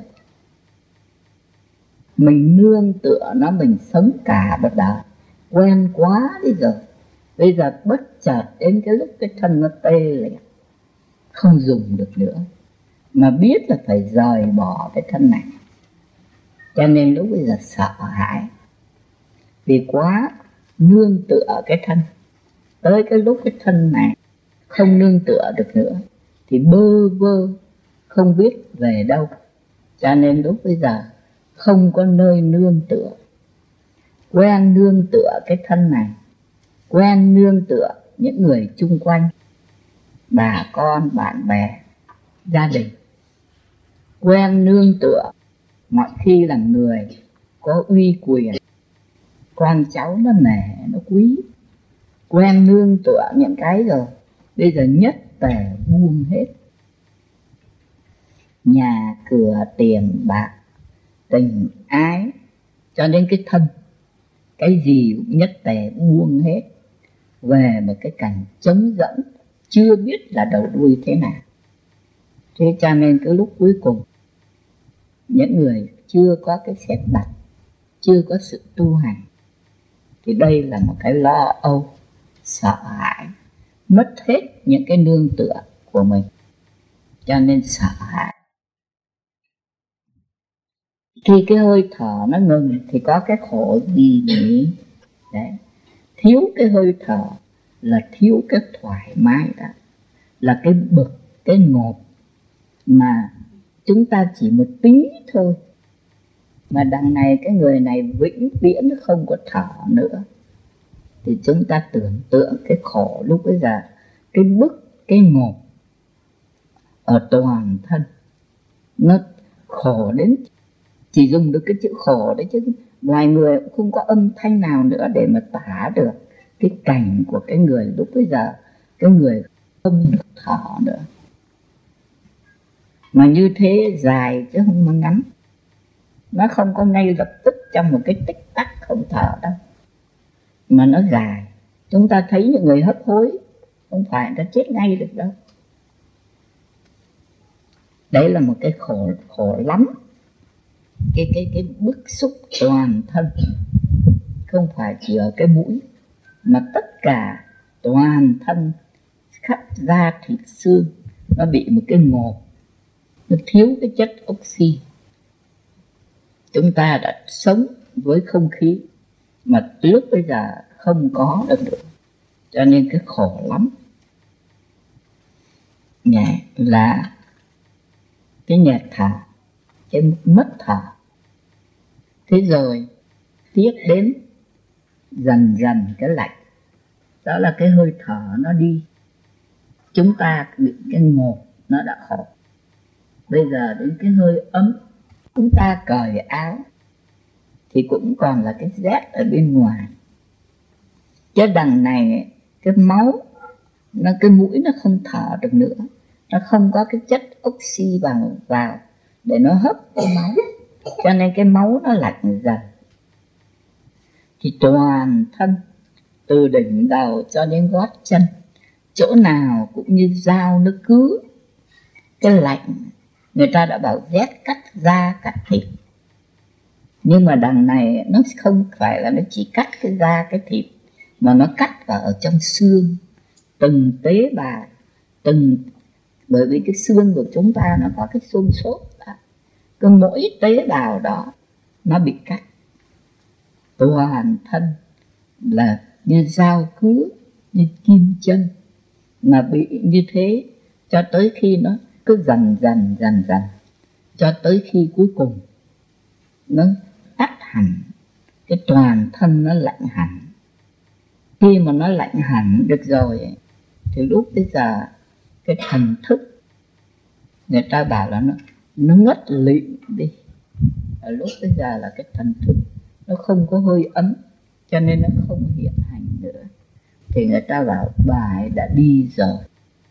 Cái thức ấm nó đã đi rồi. Đến lúc ấy là lúc không còn một tí hiện hành nào nữa. Nhưng mà cho đến cái lúc mà cái thần thức nó hoàn toàn nó không hiện hành nữa, thì chúng ta phải chịu cái khổ. Đấy bắt đầu là cái khổ của cái hơi thở. Đó là gió, rồi cái khổ của cái lửa và cái lạnh là cái lửa nó đi. Đến hết cái lửa, nó lạnh rồi là bắt đầu nó mới nứt loét. Cái bụng nó mới vỡ ra, cái mắt nó lồi ra. Bao nhiêu da thịt nó nứt loét ra, nó phùng. Nó nó không có cái sức ép của cái a đà na thức nữa. Cho nên lúc là nước nó bật thành cái người nó phù sũng cả lên. Rồi nó nứt nó vỡ đó là cái lúc nước nó đi. Đó, gió nó đi trước lửa nó thứ hai. Rồi đến nước nó đi. Thế nếu mà không có những trùng rồi nó ăn hết những cái thịt thì những các cái thịt đấy nước nó khô đi dần nó tét rồi những các cái cái thịt cái xương của mình nó long dụng nó mùn tàn, thế là giả về cho đất. Coi như đến khi ấy, ra khỏi được cả bốn đại, thoát cái đất nước đó. Bây giờ chúng ta quyện vào nó, kết làm da làm thịt, làm xương. Cho nên rằng chúng ta gọi là vui. Những bữa cơm, bữa tiệc, nào là tiệc sinh nhật, nào là tiệc đám cưới hội hè đình đám làm những bữa ăn thật ngon. Này. thì chúng ta gọi là vui. Thì đức phật ngài ngậm ngùi, ngài gọi là cái ngoại khổ. Bởi vì chúng ta có ngờ đâu, cái bữa tiệc ăn đấy là để làm gì? Là để cho cái cái đất nước gió lửa quyện chặt và cho vào dạ dày nó sẽ biến ra thành máu. Giờ nó kết làm da, làm thịt, làm xương của chúng ta. Thì chúng ta đâu có ngờ. Chúng ta đang quyện chặt lấy nó để nói là nuôi cái thân cho nó khỏe. Nhưng đâu có ngờ đến lúc mà chúng ta muốn thoát ra được nó. Đây là một cái khổ. Phật còn phải chịu kêu là khổ. Một cái khổ vô cùng. Vì vậy cho nên ai cũng sợ cái chết. Ừ. bắt đầu từ lúc cái hơi thở nó đi, không có thở ra, thở vào, thì chúng ta bị cái ngộ như thế. Thế rồi đến cái hơi lạnh, cái hơi ấm nó đi, thì chúng ta chịu cái khổ của dao cứ, kim chân. Toàn thân mà từ trong ruột bị ra, chỗ nào cũng như dao, nó cứ nó cái khổ, sự ghét cái lửa nó đi. Thế là thoát được cái gió nó, nó, nó đi nó khô lại nước nó đi. Hoặc là những con giòi nó hóa ra nó ăn hết những cái thịt. Rồi những con giòi nó ăn hết nó không còn gì để ăn nữa thì chính nó cũng vỡ tung và tan. Thế là cái nước nó khô kiệt đi. Để đó là hết những cái nước. Rồi đến những cái bộ xương nó long dụng nó mùn tàn nó trả về cho đất. Khi ấy chúng ta mới ra khỏi được hoàn toàn cả bốn cái gọi là đất, nước, gió, lửa. Mà bây giờ chúng ta gọi là những bữa tiệc cưới, những bữa tiệc ăn sinh nhật, ăn mừng. Mà chúng ta không biết rằng đó là cái gốc khổ. Chúng ta cứ bị cái ảo tưởng, cái bẫy ảo tưởng luân hồi.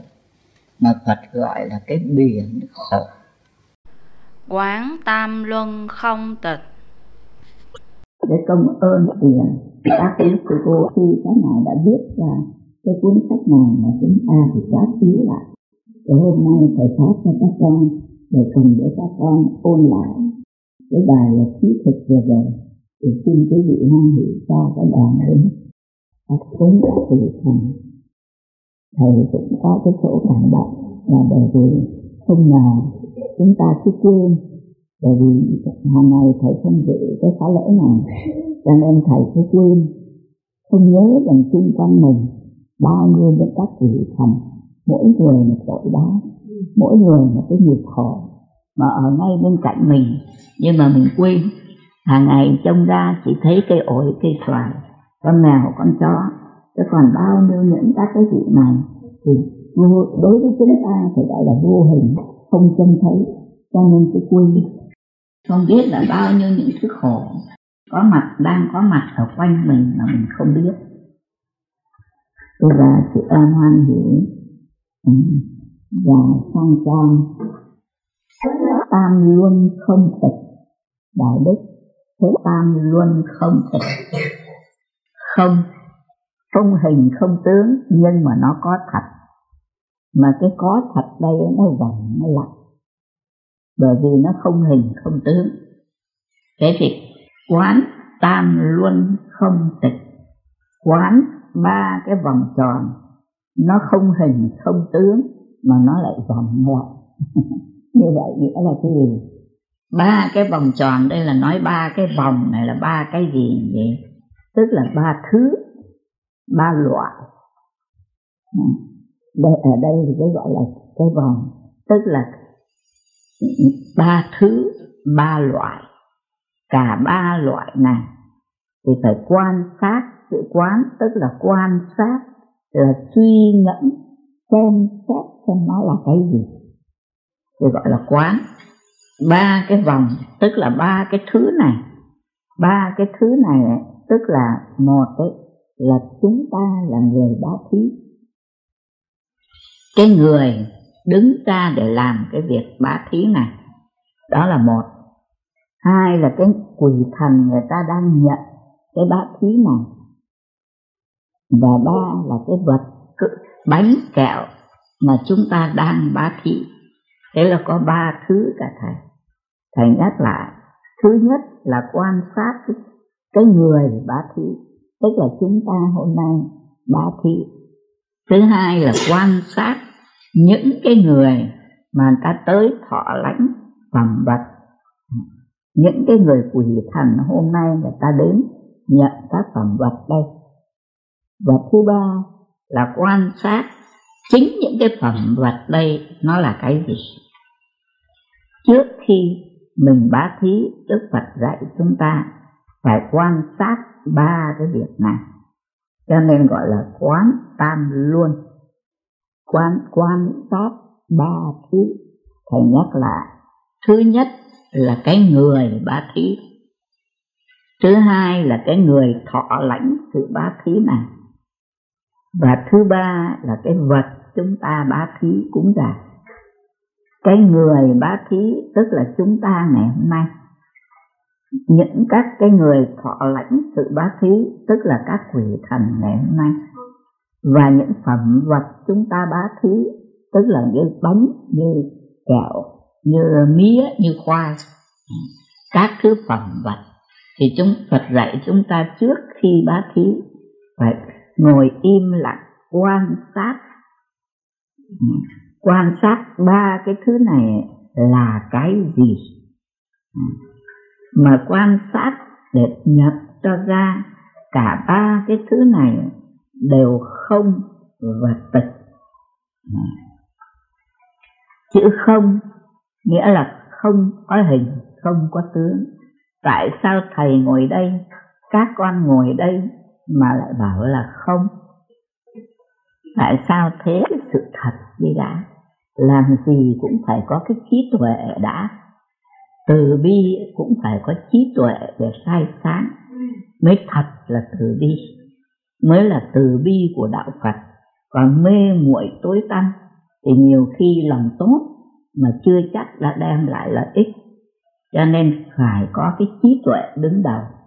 Đây là việc bá thí cái trăm ngàn việc khác Phật cũng cứ bắt chúng ta phải có trí tuệ đã. Cho nên Phật dạy chúng ta phải quan sát cái thân chúng ta trước. Nó là cái gì đây mà nó có cơm gạo nó đem nó bát thí thì xét xem thân chúng ta là cái gì. Thầy đang ngồi trước mặt các con đây có thật hay không? Xét ra thì chúng ta cái da cái thịt cái xương toàn là bằng cơm bằng gạo. Có phải không? Thầy. À, đó. chúng ta ngồi ở đây chỉ là cái thân giả tạm một thời gian rồi thành không. Chúng ta thường như thầy vừa nói mê muội thì cứ quên đi. Cái sự thật thì đây chỉ là cái hình tướng cúng dường bá thí phải quan sát cái sự thật. Những cái người nào mà thấy được cái sự thật ấy, thì cái người gọi là người có trí tuệ. Còn nếu mà không thấy sự thật thì cái vị ấy, ấy mê mà trong cái mê muội thì cái việc làm nó thiếu sáng suốt. Cho nên trước hết phải tập quan sát cái thân thầy ngồi đây với tất cả chị em chúng ta sum họp đầm ấm như thế này. Chẳng qua cũng chỉ như đám mây ở trên trời chợt thì tụ chợt thì tan chợt còn chợt mất cho nên hôm nay thầy giả tạm, thầy ngồi trên cái ghế này. Chứ mai đây cái hơi thở nó tắt đi. Thì còn không? À đấy. Thì cái thân này nó sẽ cứng đơ ra. Nó không nói cười được nữa. Rồi nó long dục, nó muộn tàn, trả về cho đất. Bởi vì thân này làm bằng cơm gạo, là cái thứ bằng đất. Mượn đất làm thân. Cho nên chỉ có một thời gian ngắn phải già nó về cho đất. Nó không phải là thân thể của mình. Cho nên gọi là không. Như các con cũng vậy. Tuy tuổi còn thơ ấu, nhưng mà rồi ngày mai đấy mặt trời vừa mọc thì mặt trời lại lặn. Ngày hôm nay đã đi qua, sắp sửa tới ngày mai. Hôm nay đã cuối thu, sắp sửa mùa đông, rồi sang năm. Cứ thế ngày qua tháng lại thân con người nó chuyển biến, rồi rút cục lại cũng lại thành không. Không có một ai mà còn mãi thế gian này. Cho nên cái chuyện sum họp, chúng ta ngồi đây để cúng dường, chỉ là một hình ảnh giả tạo. Một thoáng rồi lại thành không. Hôm nay cùng nhau tụ hội, mai đây giải tán, sẽ là mỗi người đi một phương. Mà dù đi phương nào chăng nữa thì cái thân này nó cũng sẽ già sẽ bệnh. Nó sẽ long dụng mùn tàn trả về cho đất. Bởi vì mượn cơm mượn gạo mượn đất làm thân. Thì làm sao đã của đi vay mượn đâu có phải sự cái thật của mình. Thế cho nên phải quan sát cái thân của mình đang làm công việc thiện đây. À, chớ có cậy mình là ta đang làm thiện mà phải biết cái thiện này. Đó là một cái nhân duyên hòa hợp. Nó chỉ tạm thời mà có. Cho nên phải vội vàng. Mỗi khi có cái việc làm việc thiện, vội vàng mà làm đi. Cho nếu không cố gắng, không vội vàng, thì chợt một cái là cái duyên nó đi qua, là chúng ta sẽ mất cái thiện đó. Mà mất cái thiện là không có chỗ nương tựa. Sáng hôm nay trong giờ vô tác sư cô bi trí và hỏi thầy, có hai người vào xin cơm. Có hai chú thanh niên vào xin cơm. Thì thầy trong cái lúc bây giờ, thầy bởi vì trong tâm nó cứ giữ một cái mối lo là chùa sư nữ chúng ta có nhiều sự đe dọa cho nên không có muốn những các thanh niên trẻ tuổi, họ tới lui trong chùa, khiến cho trong cửa Phật sợ rằng mất sự an ninh. Cho nên thầy và sư cô vị trí thầy vội vàng thì từ chối thầy là những thanh niên không có cho vào. Thế nhưng mà rồi thầy ân hận từ sáng tới giờ là thôi thì dù người ta là thanh niên, hay là thanh nữ, hay là già hay trẻ chứ người ta đã phải mở miệng người ta xin mình miếng cơm ăn. Thì đó là một cái tủi thân lắm rồi mà mình lại còn nỡ mình từ chối thật là một cái cái cái chỗ mà xa. Cho nên hôm nay thầy khuyên các con cứ gặp cái thiện cái lành hễ có bất luận là người ta thanh niên hay là bà già cứ biết người ta xin là cho. Rồi cứ cho đi đã cứ đem lòng lành đối đãi với một, mọi người đi bởi vì đấy, người ta xin xong người ta đi mất. Bây giờ thầy có hối hận, thầy muốn đem cơm, đem gạo, đem miếu người ta biết đâu mà tìm. Cái cái thiện nó cũng vút nó đi qua, như cái đám mây ở trên trời. Thoáng một cái là thành không còn nữa. Cho nên phải vội và gặp cái cơ duyên mà làm lành, làm thiện. Chớ có dại mà để nó đi qua. Thế thì chúng ta hôm nay có cái duyên mà được làm việc cúng dường mười phương quỷ thần đây.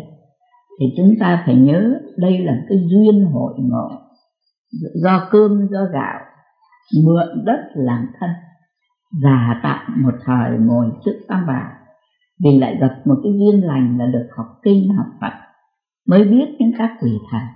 Rồi lại được bài cúng của các tổ để lại, mới biết cái phương pháp để mà cúng dường thế là những cái cơ hội này theo nhân duyên tạm đến, cho nên chúng ta phải vội vàng làm việc lành việc thiện. Thích mà đã gọi là cơ duyên tụ hội, thì mai đây lại cơ duyên tan đi. Như thầy vừa nói, như cái đám mây ở trên trời không khác. Vừa tụ xong thì lại liền tan. Bởi vì gọi, đã gọi là cái duyên hội ngộ, thì có tụ, tức là có tan có lên là để mà xuống có cao để mà thấp có họp để mà chia ly. Không có cái gì thật ở thế gian này cả. Thế chúng ta phải tập quan sát cái thân chúng ta. Đó nó không. Cái phước báo là tạm một thời được thân người lại có đôi chút vọng vật lại được học kinh học sách của Phật mới biết cái sự cúng dường thế thì cái sự, cái cơ duyên và tạo tụ hội một thời gian này nó không lâu cũng không bền. Cho nên cái thân chúng ta phải thấy là nó là một cái ở đây ngài gọi là không. Bởi vì là cơm, là gạo, mai đây giả về cho đất. Hiện tại thật sự nó là đất, nước, gió, lửa. Đâu có thật là thân thể của mình chỉ tại chúng ta mê cho là thật. Chứ không biết rằng đây là đất nước gió lửa giả tạo cho nên gọi phải tập quan sát. Cho nên chúng ta ở chùa cứ ngày hàng ngày mỗi ngày lại phải quán cái bất tịnh để thấy cái thân này là không thật là mình. Nó là một cái hư vọng, cái giả tạo rồi thành không. Cho nên gọi là không không phải đợi đến lúc nó tan rã mới là không. Mà hiện tại đây các con thử xem. Cái tóc này nó là đất phải không? Cái da này nó làm bằng gì? À, nó làm bằng cơm tức là đất. Cái thịt này nó làm bằng gì? À, nó cũng là một cơm tức là đất. Cái xương này nó làm bằng gì? Nó cũng là cơm tức là đất. À. mỗi khi cười đây là gió. Cười nói đây là gió nếu không có không khí, có nói, có cười được không? Thế. cho nên cái hơi thở này ngừng một cái là cái thân này cứng đơ, bởi vì nó là đống đất. Gió nó khiến cho chuyển động, chứ không có sự thật. Cho nên trước hết phải quán cái thân này là không. Nó không nhưng mà nó tịch. Nó có cái chữ tịch. Tuy rằng không, nhưng mà nó đang biết nói. Đấy nó đang biết thấy, biết nghe, biết người biết nếm. Nó đang có cái tánh hiểu biết là cái tánh phật. Thì cái tánh phật ấy, không hình, không tướng. Nhưng mà có không? Có. Đấy. cho nên thật chúng ta, cái tinh thần của chúng ta đó là tánh phật. Đấy. thì cái ấy, phật bảo nó tịch. Nó tịch là bởi vì nó có thật nhưng nó không hình, không tướng. Bởi vì không hình, không tướng, cho nên nó không có động, không có biến, không có chuyển. Cho nên bảo là nó tịch Đấy. thế thì phải quan sát cái thân của chúng mình. Dù là thân chúng ta gọi là thân phước đức. Còn như thân con chó, con mèo là thân bạc phước, chịu cái tội báo một thời gian. Cho đến các quỷ thần mà chúng ta đang cúng dường ngày hôm nay thì các vị cũng, cái cái thân bây giờ là cái thân ảo tưởng, cái thân giả tạo, cũng như cái thân ở trong rất chiên bao của chúng mình. Đó là những thân ảo tưởng giả tạo. Ừ. thế nhưng mà các vị cũng vẫn có cái tánh biết, cũng như con chó, con mèo, nó có biết thấy với nghe à thế các quỷ thần người ta có thấy, có nghe không? Đó, cho nên vẫn có cái tánh biết. Thì cái tánh biết thì gọi là tịch. Ừ. thế là chúng ta quan sát cái thân chúng ta không và tịch. Không tức là cái hình tướng mình đang có mặt lại đây là cái hình tướng giả, không có thật. Còn cái thật là cái tánh tịch. Tịch nhiên thường lặng, là tánh phật của chúng ta, cái tánh biết của chúng ta. Thì theo như chúng ta học kinh lăng nghiêm, phật bảo là tánh của chúng ta, nó thường trụ ở khắp mười phương. Nó như hư không đây này ở khắp cả mười phương. Mà chúng ta lần cứ nhận cái thân cơm gạo giả tạm này thấy cái hình tướng cho là mình. Đấy. thế rồi phân biệt đây là con chó đây là con mèo. Đó là theo cái hình tướng giả tạm của cái nghiệp báo một thời. Chứ sự thật cái tánh thể của chúng ta là tánh phật ấy, vẫn tịch lặng tánh phật của con chó con mèo cũng vậy, vẫn tịch lặng tánh phật của các vị quỷ thần hôm nay, đến đây thọ hưởng cúng dường, các vị cũng tịch lặng cái tánh phật ấy thường còn mãi mãi, vô sanh bất diệt. Cái ấy thường trụ ở khắp mười phương Phật khuyên chúng ta trở về, sống với cái tánh Phật tịch lặng này để mà tu hành thì sẽ thành hiền, thành thánh, rồi là ngôi bồ tát, rồi thành phật. Đừng chấp vào cái thân giả tạo, cái phước đức giả tạo một thời gian. Thế là chúng ta đã quan sát cái thân chúng ta là không. Cái thật, thân của chúng ta là tánh phật. Còn cái thân của thầy, thân các con bằng cơm, bằng gạo đây, nó giả hiện không thật. Thế là chúng ta đã nhận được, thân chúng ta là không tịch. Trong đây chị em tin chưa? À thế rồi chúng ta có nhận thấy các quỷ thần, các ngài cũng không và tịch như chúng ta không? À cái thân quỷ thần cũng như cái thân của chúng ta là cái thân tội báo giả tạo thân ảo tưởng không thật. Còn cái tánh phật của các vị, ta biết thấy, biết nghe, ta biết phải biết trái, thì cái tánh phật, thì cái phần tinh thần ấy thì không sanh, không diệt, ở khắp mười phương. Phật dạy là đồng thể với chư Phật. Thế là chúng ta quán được hai thứ, thân mình và thân quỷ thần là không và tịch. Thế còn cái thứ ba là gì nhỉ? Bánh và kẹo mà chúng ta để ở trên bàn kia. À, hôm nay chúng ta đang dâng cúng dường các vị vị thần. Thì những cái bánh với cái kẹo ấy nó là cái gì? Tam luôn ba thứ và chứ phải tam là ba à, tam là ba thứ. Mà chúng ta đã quán được cái thân chúng ta đó là một. Rồi gì nữa? Thân các quỷ thần là hai. Còn bây giờ còn cái thứ ba là cái bánh với cái kẹo kia. Làm sao nó cũng không và tịch mà đã học lăng nghiêm rồi thì biết. Những ai học lăng nghiêm rồi, giơ tay lên. Thầy cũng học lăng nghiêm. Thì thầy cũng đang lăng nghiêm, thầy nói cho các con ôn lại.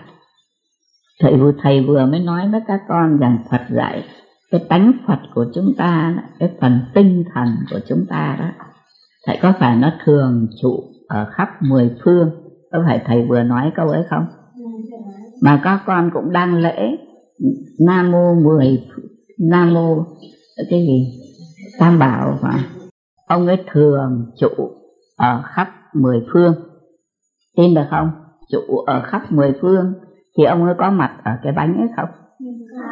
À cái chính ông Phật đang có mặt ở cái bánh ở đấy nó cứ ăn ông Phật cả ngày. Ở khắp mười phương. Nhưng mà đừng lo, bởi vì ngài bớt động các con ăn thì cứ việc ăn. Đây là cái, cũng như các con nằm mộng trong chim bao. Thấy mình ăn bánh. Nhưng sự thật thì có bánh thật đó. Ban ngày đây là chúng ta chỉ gọi là chiêm bao mở mắt.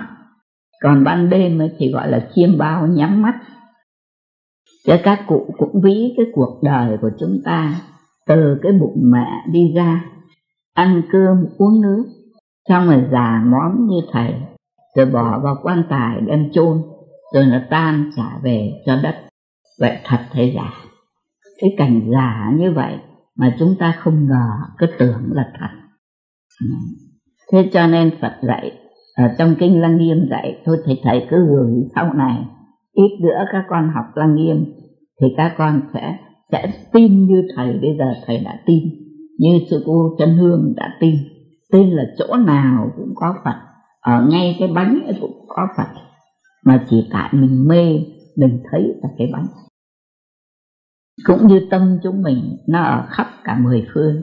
Vậy thì ở cái núi kia có tâm mình không? Cái sông kia có phải là tâm mình không? Nhưng mà do kết ám bạn và mình thấy kết ám nghĩa là cái mê.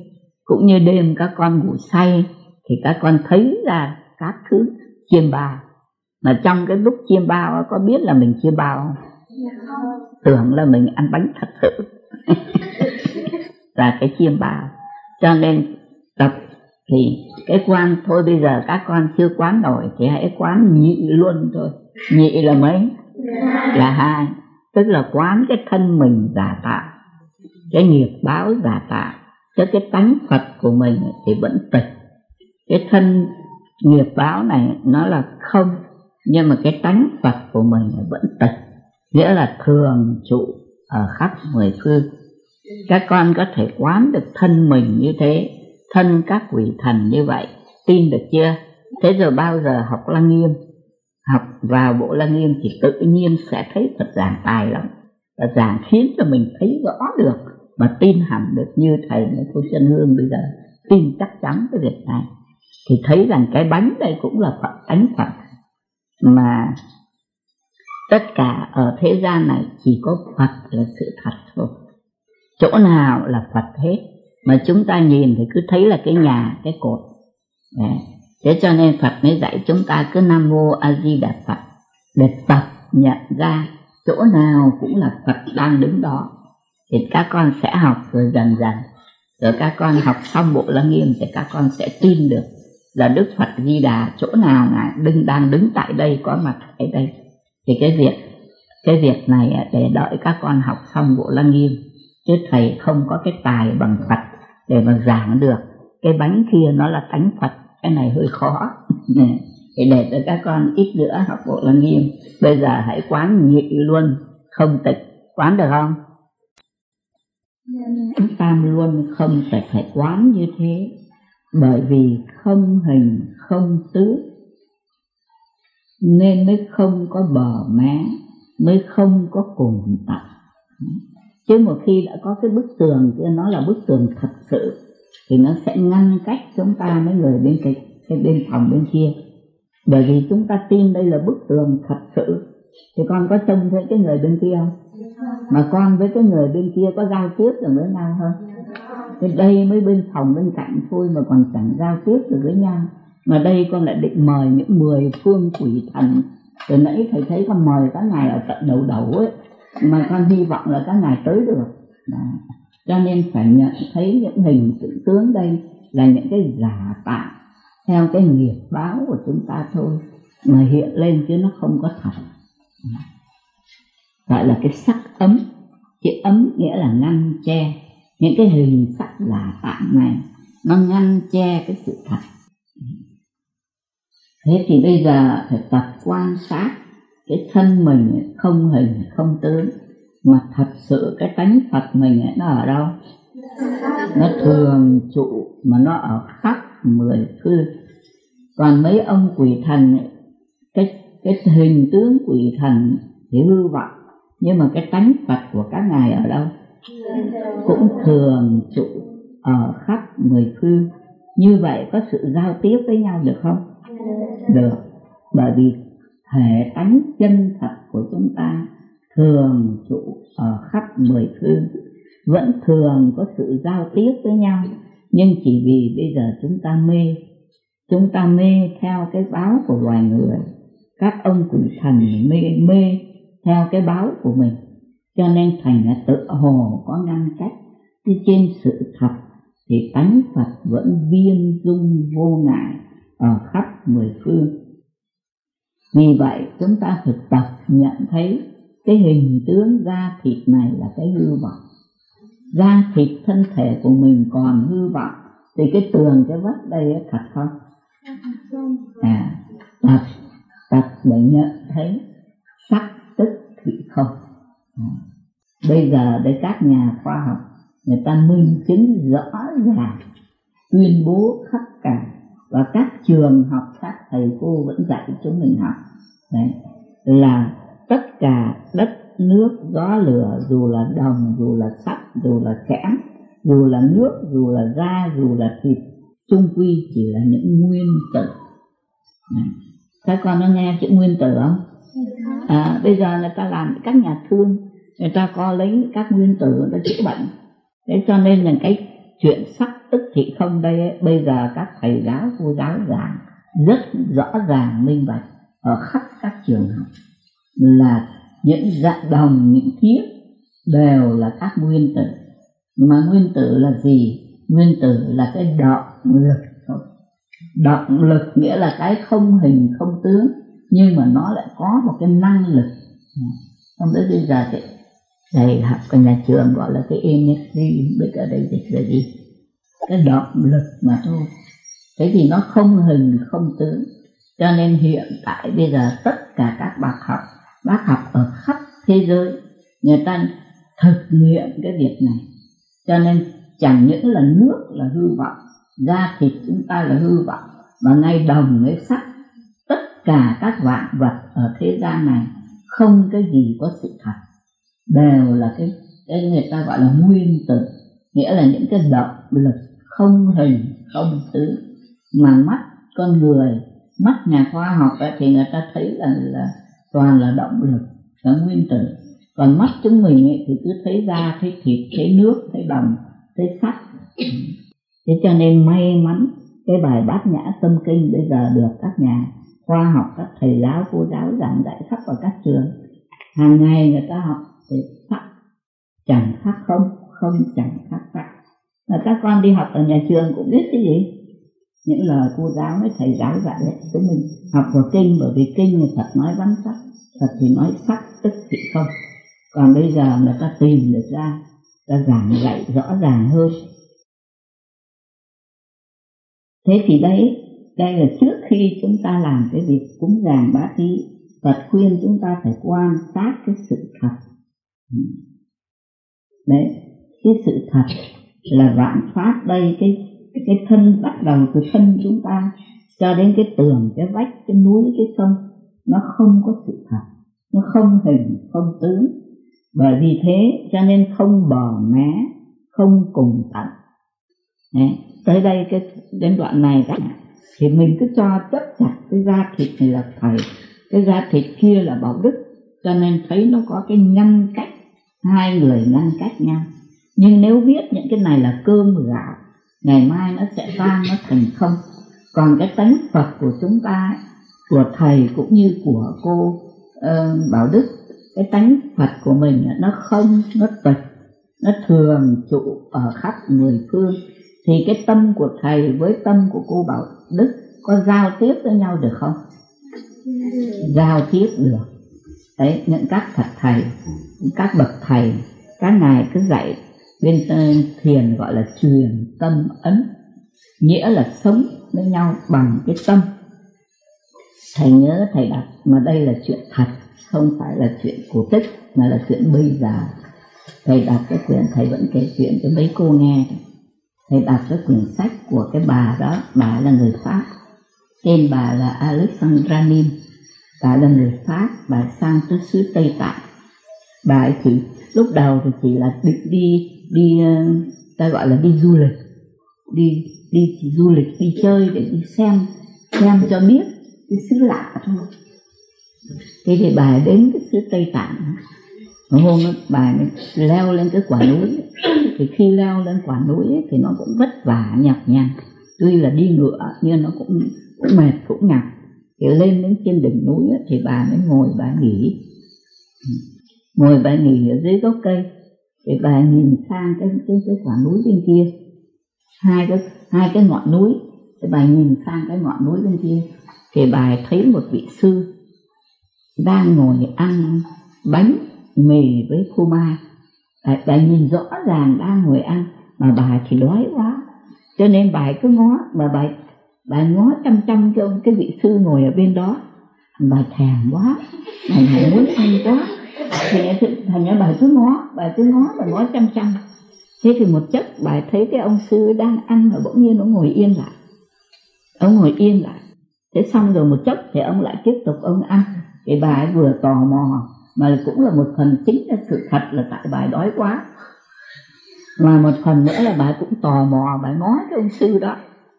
Thế bà ngó thế, thế thì bà đang mải mải bà ngó cái ông sư đó. Thì bà thấy thì có một cái người đi ngựa sập tới ở dưới cái núi của bà núi bên này. Từ dưới chân núi đi ngựa sập lên đưa cho bà một gói mở ra có bánh mì với lại có phô mai. Bà bà ngạc nhiên thì bà ấy mới hỏi tại sao? Chú sao chú biết tôi? Sao chú to tôi? Thì cái cái cái cái cái cái, cái người đó mới bảo bà rằng thầy tôi ngồi ở bên kia kìa. Thầy tôi đấy thầy tôi ngồi bên đấy. Thầy tôi vừa mới gọi tôi. Thầy tôi gọi tôi bảo cho tôi biết là bà bên này bà đang cần ăn lắm. Bà cần ăn. Ờ, cho nên là thầy tôi sai tôi phải mang lên đây để cứu bà. Đó thế như thế tại làm sao cái ông ấy ngồi bên ấy mà ông không nhìn gì đến bà này cả. Mà ông ấy biết có cái bà ấy đang đói đang ngó mình ở bên ở bên núi bên này. À, mà cái bà này thì ngồi ở dưới gốc cây tưởng là hôm nay trông với mình hết mà ông sư ông ngồi tận trên đỉnh núi làm sao ông gọi được đệ tử của ông ở tiếp tận cái làng xóm ở phía đồng bằng ở tận dưới. Mà rồi nó đi ngựa nó vội nó nó mà người đệ tử ấy làm sao vậy nghe được tiếng thầy khai mà lên đấy. Ở bên tây tạng người ta tu mà ta chứng thật sự. Cái việc nói chuyện với nhau bằng tâm chứ không dùng cái miệng và cái lời nói. Đó. Cho nên gọi cái tâm nó không và nó tịch. Cho nên nó thường vẫn gặp nhau vẫn giao tiếp với nhau. Cái ông sư trong cái lúc ông đang ăn mà ông ngồi lại ấy, đó là ông ấy ngồi tĩnh lại để ông ấy gọi đệ tử ông ấy ở dưới làng mang bánh lên cho cái bà đó. đây là một chuyện thật mà bà chính bà đã ăn cái bánh đó và bà đã ghi lại quyển sách. À, cái bà ấy hiện bây giờ đang thầy không biết là bà còn sống không? Nếu mà bà có mất thì bà vừa mới mất bởi vì cái hôm mà thầy đi về đây là bà còn sống. Bà đang bà cũng là tỳ kheo ni như chúng mình. Bây giờ bà ở xứ xứ cái gì Korean tức là mình gọi là Hàn Quốc mà. Triều Tiên ở trên trên ở gần nước tàu đó. Gọi là Hàn Quốc. Bà là một tỳ kheo ni, bà là người Pháp. Đấy, nhân vì bà đi sang cái xứ đó, rồi bà thấy những các vị tu đắc lực như vậy, thực sự như là trong kinh nói. Cho nên bà bà cảm bà cảm, rồi bà tu luôn ở cái xứ đó. Bà tu luôn mà bà làm tỳ kheo ni. Rồi bây giờ đây cái xứ ấy không được bình an, cho nên bà sang bên ờ, bên bên ờ, bên gì? Bên Korea tức là cao ly sâm cao ly mình vẫn ờ, uống đó, ở cái sữa đó. Gọi là triều tiên hay gọi là hàn quốc gì đó. Bây giờ gặp tay mới. Thế thì thầy thì thầy không có gặp bà nhưng mà cái ông đại sứ người pháp cái hôm mà thầy vào việt nam vào miền nam đây thì thầy được gặp cái ông đại sứ người pháp ông ấy bảo cho thầy là đấy cái bà ấy hiện tại bây giờ đang là một vị coi một cái ngôi chùa ở xứ cũng ở bên ở Korea. Rồi cái ông đại sứ ông mới chúc cho thầy là một ngày mai. Tôi chúc cho bà cho cho cô cũng được như cái bà đó. Sẽ có đông những chúng như thế này để học về Phật pháp. Thế mà thầy không ngờ là hôm nay cái lời chúc của ông ấy nó cũng thành quyền với ông ấy thế thì như thế để cho các con thấy rằng hiện tại bây giờ vẫn có những vị người ta có tu, có chứng, có đắc. Mà cái bà này là một người pháp. Hoàn toàn hồi xưa là bà theo đạo gia tu và không biết gì. Nhưng mà bây giờ bà tu mà bà đủ năm thần thông. Đủ cả năm thần thông. Chỉ còn cái thứ sáu nữa là chứng quả phật thôi. Chứng, không dám nói chứng quả phật, nhưng mà chứng quả thánh. Còn cái cái lậu tận thông thì chưa được. Nhưng mà đủ năm mà bài giảng ở trong cái quyển sách của bài viết ra rõ ràng tất cả các thứ. Là những sự có thật và hiện tại. Chứ không phải là chuyện hoang đường, chuyện mơ hồ. Không phải đâu. Đạo phật mình là một đạo thiết thật. Mà chính ngay cái vị mà viết cái quyển sách này, đây là gọi, thầy đề ở đây là Sojian đại sư. Đấy, một người của cái xứ Tây Tạng đó. Ngài là một vị sống. Mà hiện tại bây giờ ngài đang giảng pháp ở bên Mỹ mà ngài có tu, có đắc, thì các con chịu khó đọc lời của ngài giảng, các con sẽ thấy là ngài là một vị thật tu, thật đắc lực. Đã. chứ không phải là, không phải là câu chuyện nói chuyện ngày xưa, mà đây là những các vị hiện tại đang có mặt ở thế giới. Thì bây giờ ngài ở bên mỹ. Cái vị này ngài ở bên mỹ, nhưng mà ngài đã tu suốt cái thời trẻ ở bên tây tạng và ngài đã được, coi như là theo như trong sách nói thì tức là ngài cũng đã có cái sự giác ngộ rồi. Bởi vì ngài có bậc thầy để truyền đạo cho ngài. Và cái thứ tâm ấn mà như cái ông cái ông ở trên núi mà gọi đệ tử nhớ không? Để mang bánh cho cái bà này đó. Thì chính cái vị này đã chứng đắc cái đó. Theo như chỗ mà ngài giảng ở trong cái quyển sách của ngài ở đây là thầy chỉ toát yếu lên một ít thôi. Nhưng mà theo như quyển sách ngài giảng thì thầy thấy là cái vị này đã chứng được cái đó cái tâm ấn. Nói chuyện bằng tâm, chứ không phải là cần nói bằng bằng lời nói như chúng mình. Cho nên là ở trên núi, nói xuống đồng bằng, ở bên mỹ, nói chuyện sang bên tàu. Các vị gặp nhau ở bằng tâm, thì cái sự này là một chuyện hiện tại có thật. Chứ không phải là chuyện ngày xưa, mà gọi là, mà còn nghi ngờ là nó là cái chuyện hoang đường. Mà bây giờ đây các ngài có tu, có chứng, có sự thật thế thì chúng ta cố gắng đi. Cố gắng đi. Đấy. Tam luôn không tịch. Đừng để những cái sắc tướng nó đánh lừa chúng ta mà thành là có cái sự chia rẽ loài này, loài khác, không thông cảm được với nhau. Cho nên đây cần phải nhận định cái sự thật là tâm linh của chúng ta vẫn thông cảm được với nhau ở trong cái không vô biên ấy mới có thể biến thành vô lượng cho đến biến cái cùng khắc. Nghĩa là bởi vì cái cơm gạo với cái bánh kia nếu nó thật là cái bánh thì nó khư khư nó cứng nhắc nó chỉ là cái bánh. Nhưng bởi vì sự thật theo như chúng ta học kinh lăng nghiêm phật dạy vì chúng ta kết ám lại mà thành sắc. Để, như thầy phải nói dùng cái thí dụ đêm hôm qua nằm mộng thấy có con cọp nó vồ. Đấy. thì trong cái lúc mà rất mộng mình sợ con cọp lắm. À. nhưng mà đến khi mình tỉnh dậy thì có con cọp thật không? Thì cái thân nó có bị cọp vồ thật không? Thế cho nên cái thân ấy nó mới đứng dậy nó đi ăn cơm nó đi nói chuyện được. Là bởi vì cái chuyện cọp vồ là cái chuyện hư vọng của cái giấc chiêm bao. Cái này tin chưa? À. Thế chúng mình bây giờ cũng thế đang cái kiếp người là cái kiếp hư vọng như thầy vừa nói. Cái bát cơm ở nồi cơm của cô chi sự cô đun ở dưới bếp. Mà rồi thầy ăn vào miệng. Mà bây giờ nó hóa ra môi, ra mép nữa, biết nói. Vậy nhưng mà nó thật thấy giả? À mai đây nó sẽ nứt giữa, bởi vì nó là cơm là gạo. Cơm gạo là cái thứ nó phải thiêu, phải thối.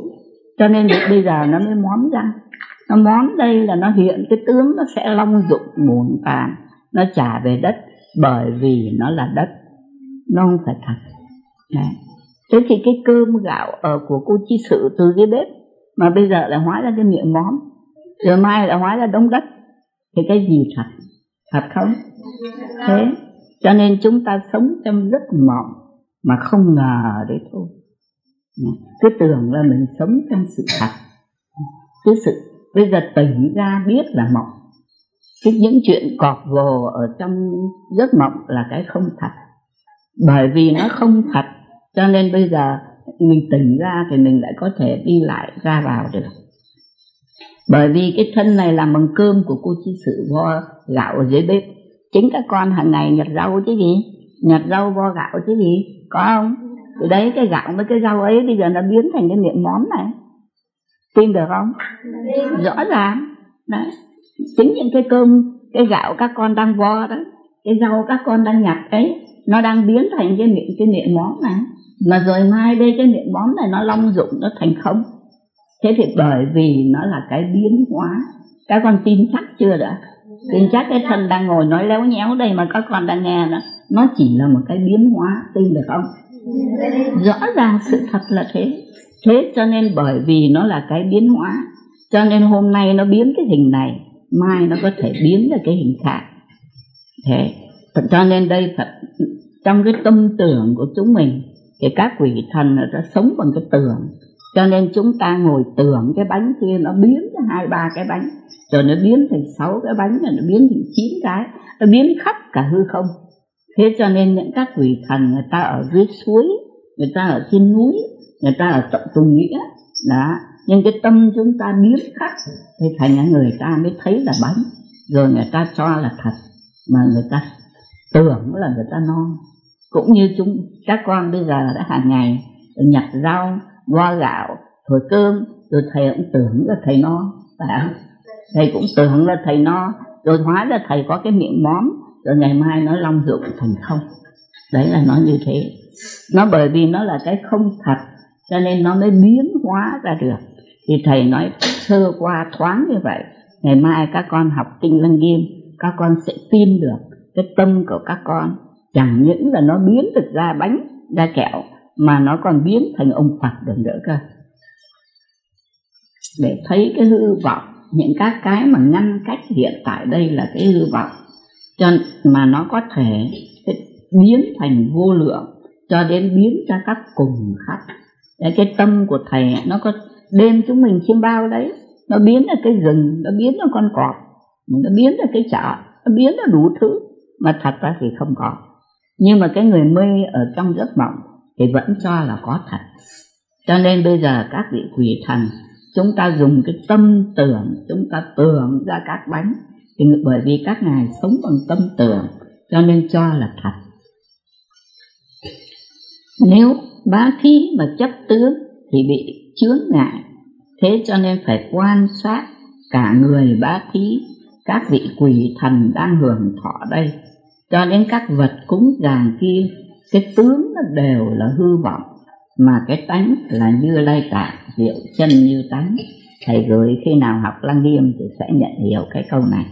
Những tướng cái cơm nó biến khắp cả pháp giới, khiến cho cả mười phương lục đạo chúng sanh, người ta mới thọ hưởng được đầy đủ.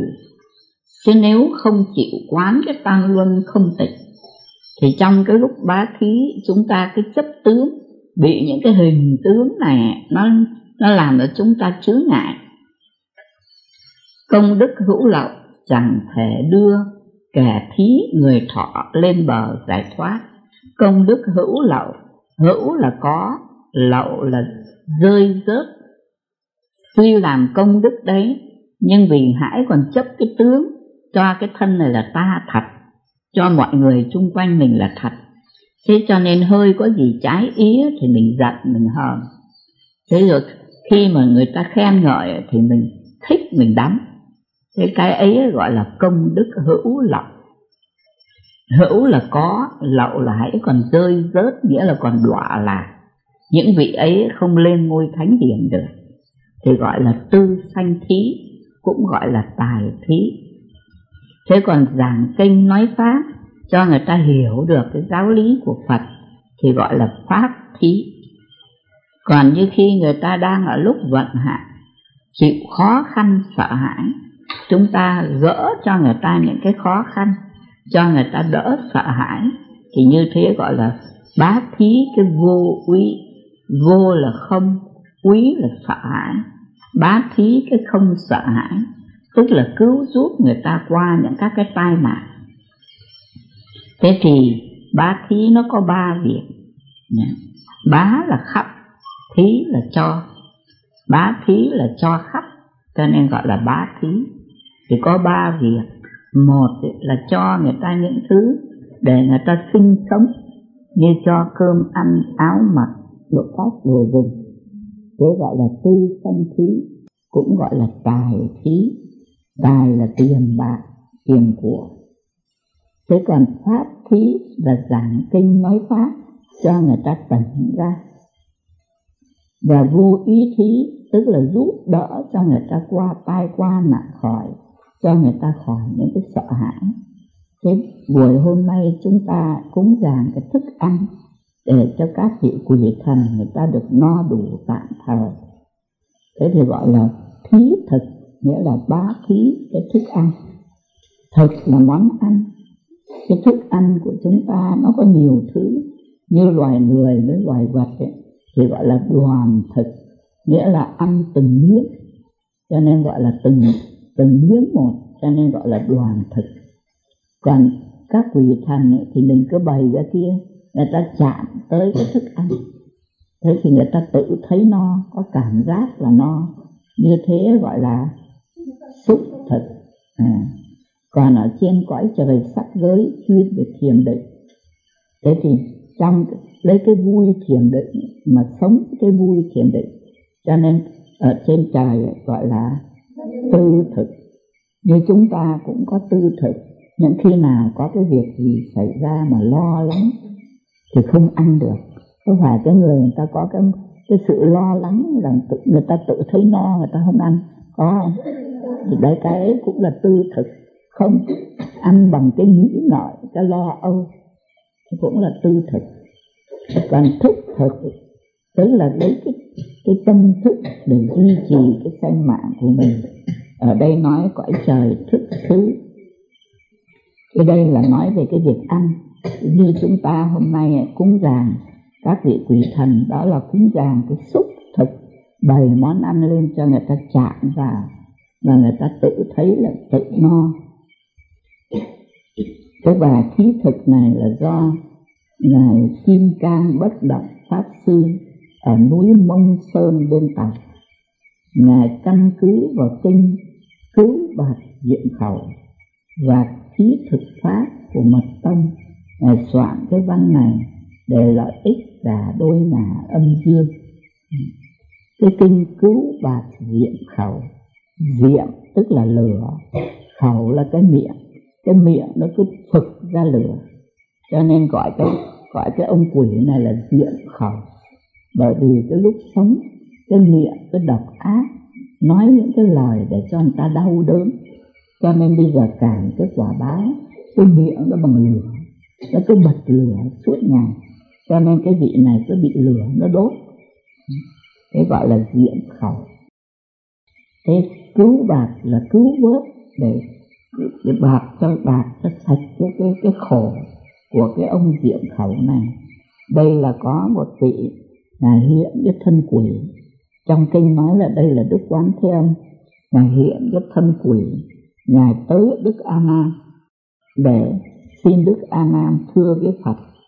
Là dạy cho chúng ta cái pháp uh, thí thực này. Những các cái bài thần chú để biến cái những cái thức ăn với cái nước biến để cho loài quỷ người ta khỏi đỡ cái đói khát. Thế thì cái bài cúng khí thực của chúng ta đây là do tổ kim cang bất động pháp sư ngài ở núi mông sơn bên tàu. À, đó là một người mà tỉnh táo mà tụng niệm mà mà thành tâm mà cúng dường thì người ta vẫn hưởng chứ. Chín người ngủ gục. Nhưng vẫn có một người vẫn có còn lấy một người chứ nếu cả mười người cùng ngủ thì dĩ nhiên là không có ai không có ai mời cũng không có ai cúng. Chứ còn mỗi lấy một người mà tỉnh thì cái tâm thức ấy người ta vẫn thành tâm người ta cầu chúc cho các vị thần được no đủ. Thì các vị thần người ta cũng vẫn được hưởng chứ. À, là của ngài kim cang bất động pháp sư ngài căn cứ vào cái kinh cái quyển cái kinh được gọi là cứu bạt cái vị quỷ mà cái miệng bị, Phật ra lửa đó. Thế với lại cái pháp thiết thực của mật tông tức là những cái bài thần chú để uh, theo về của mật tông thế là lợi dùng cả hai cái cái cái pháp môn đó để lập thành cái bài ờ, cúng của chúng ta hôm nay.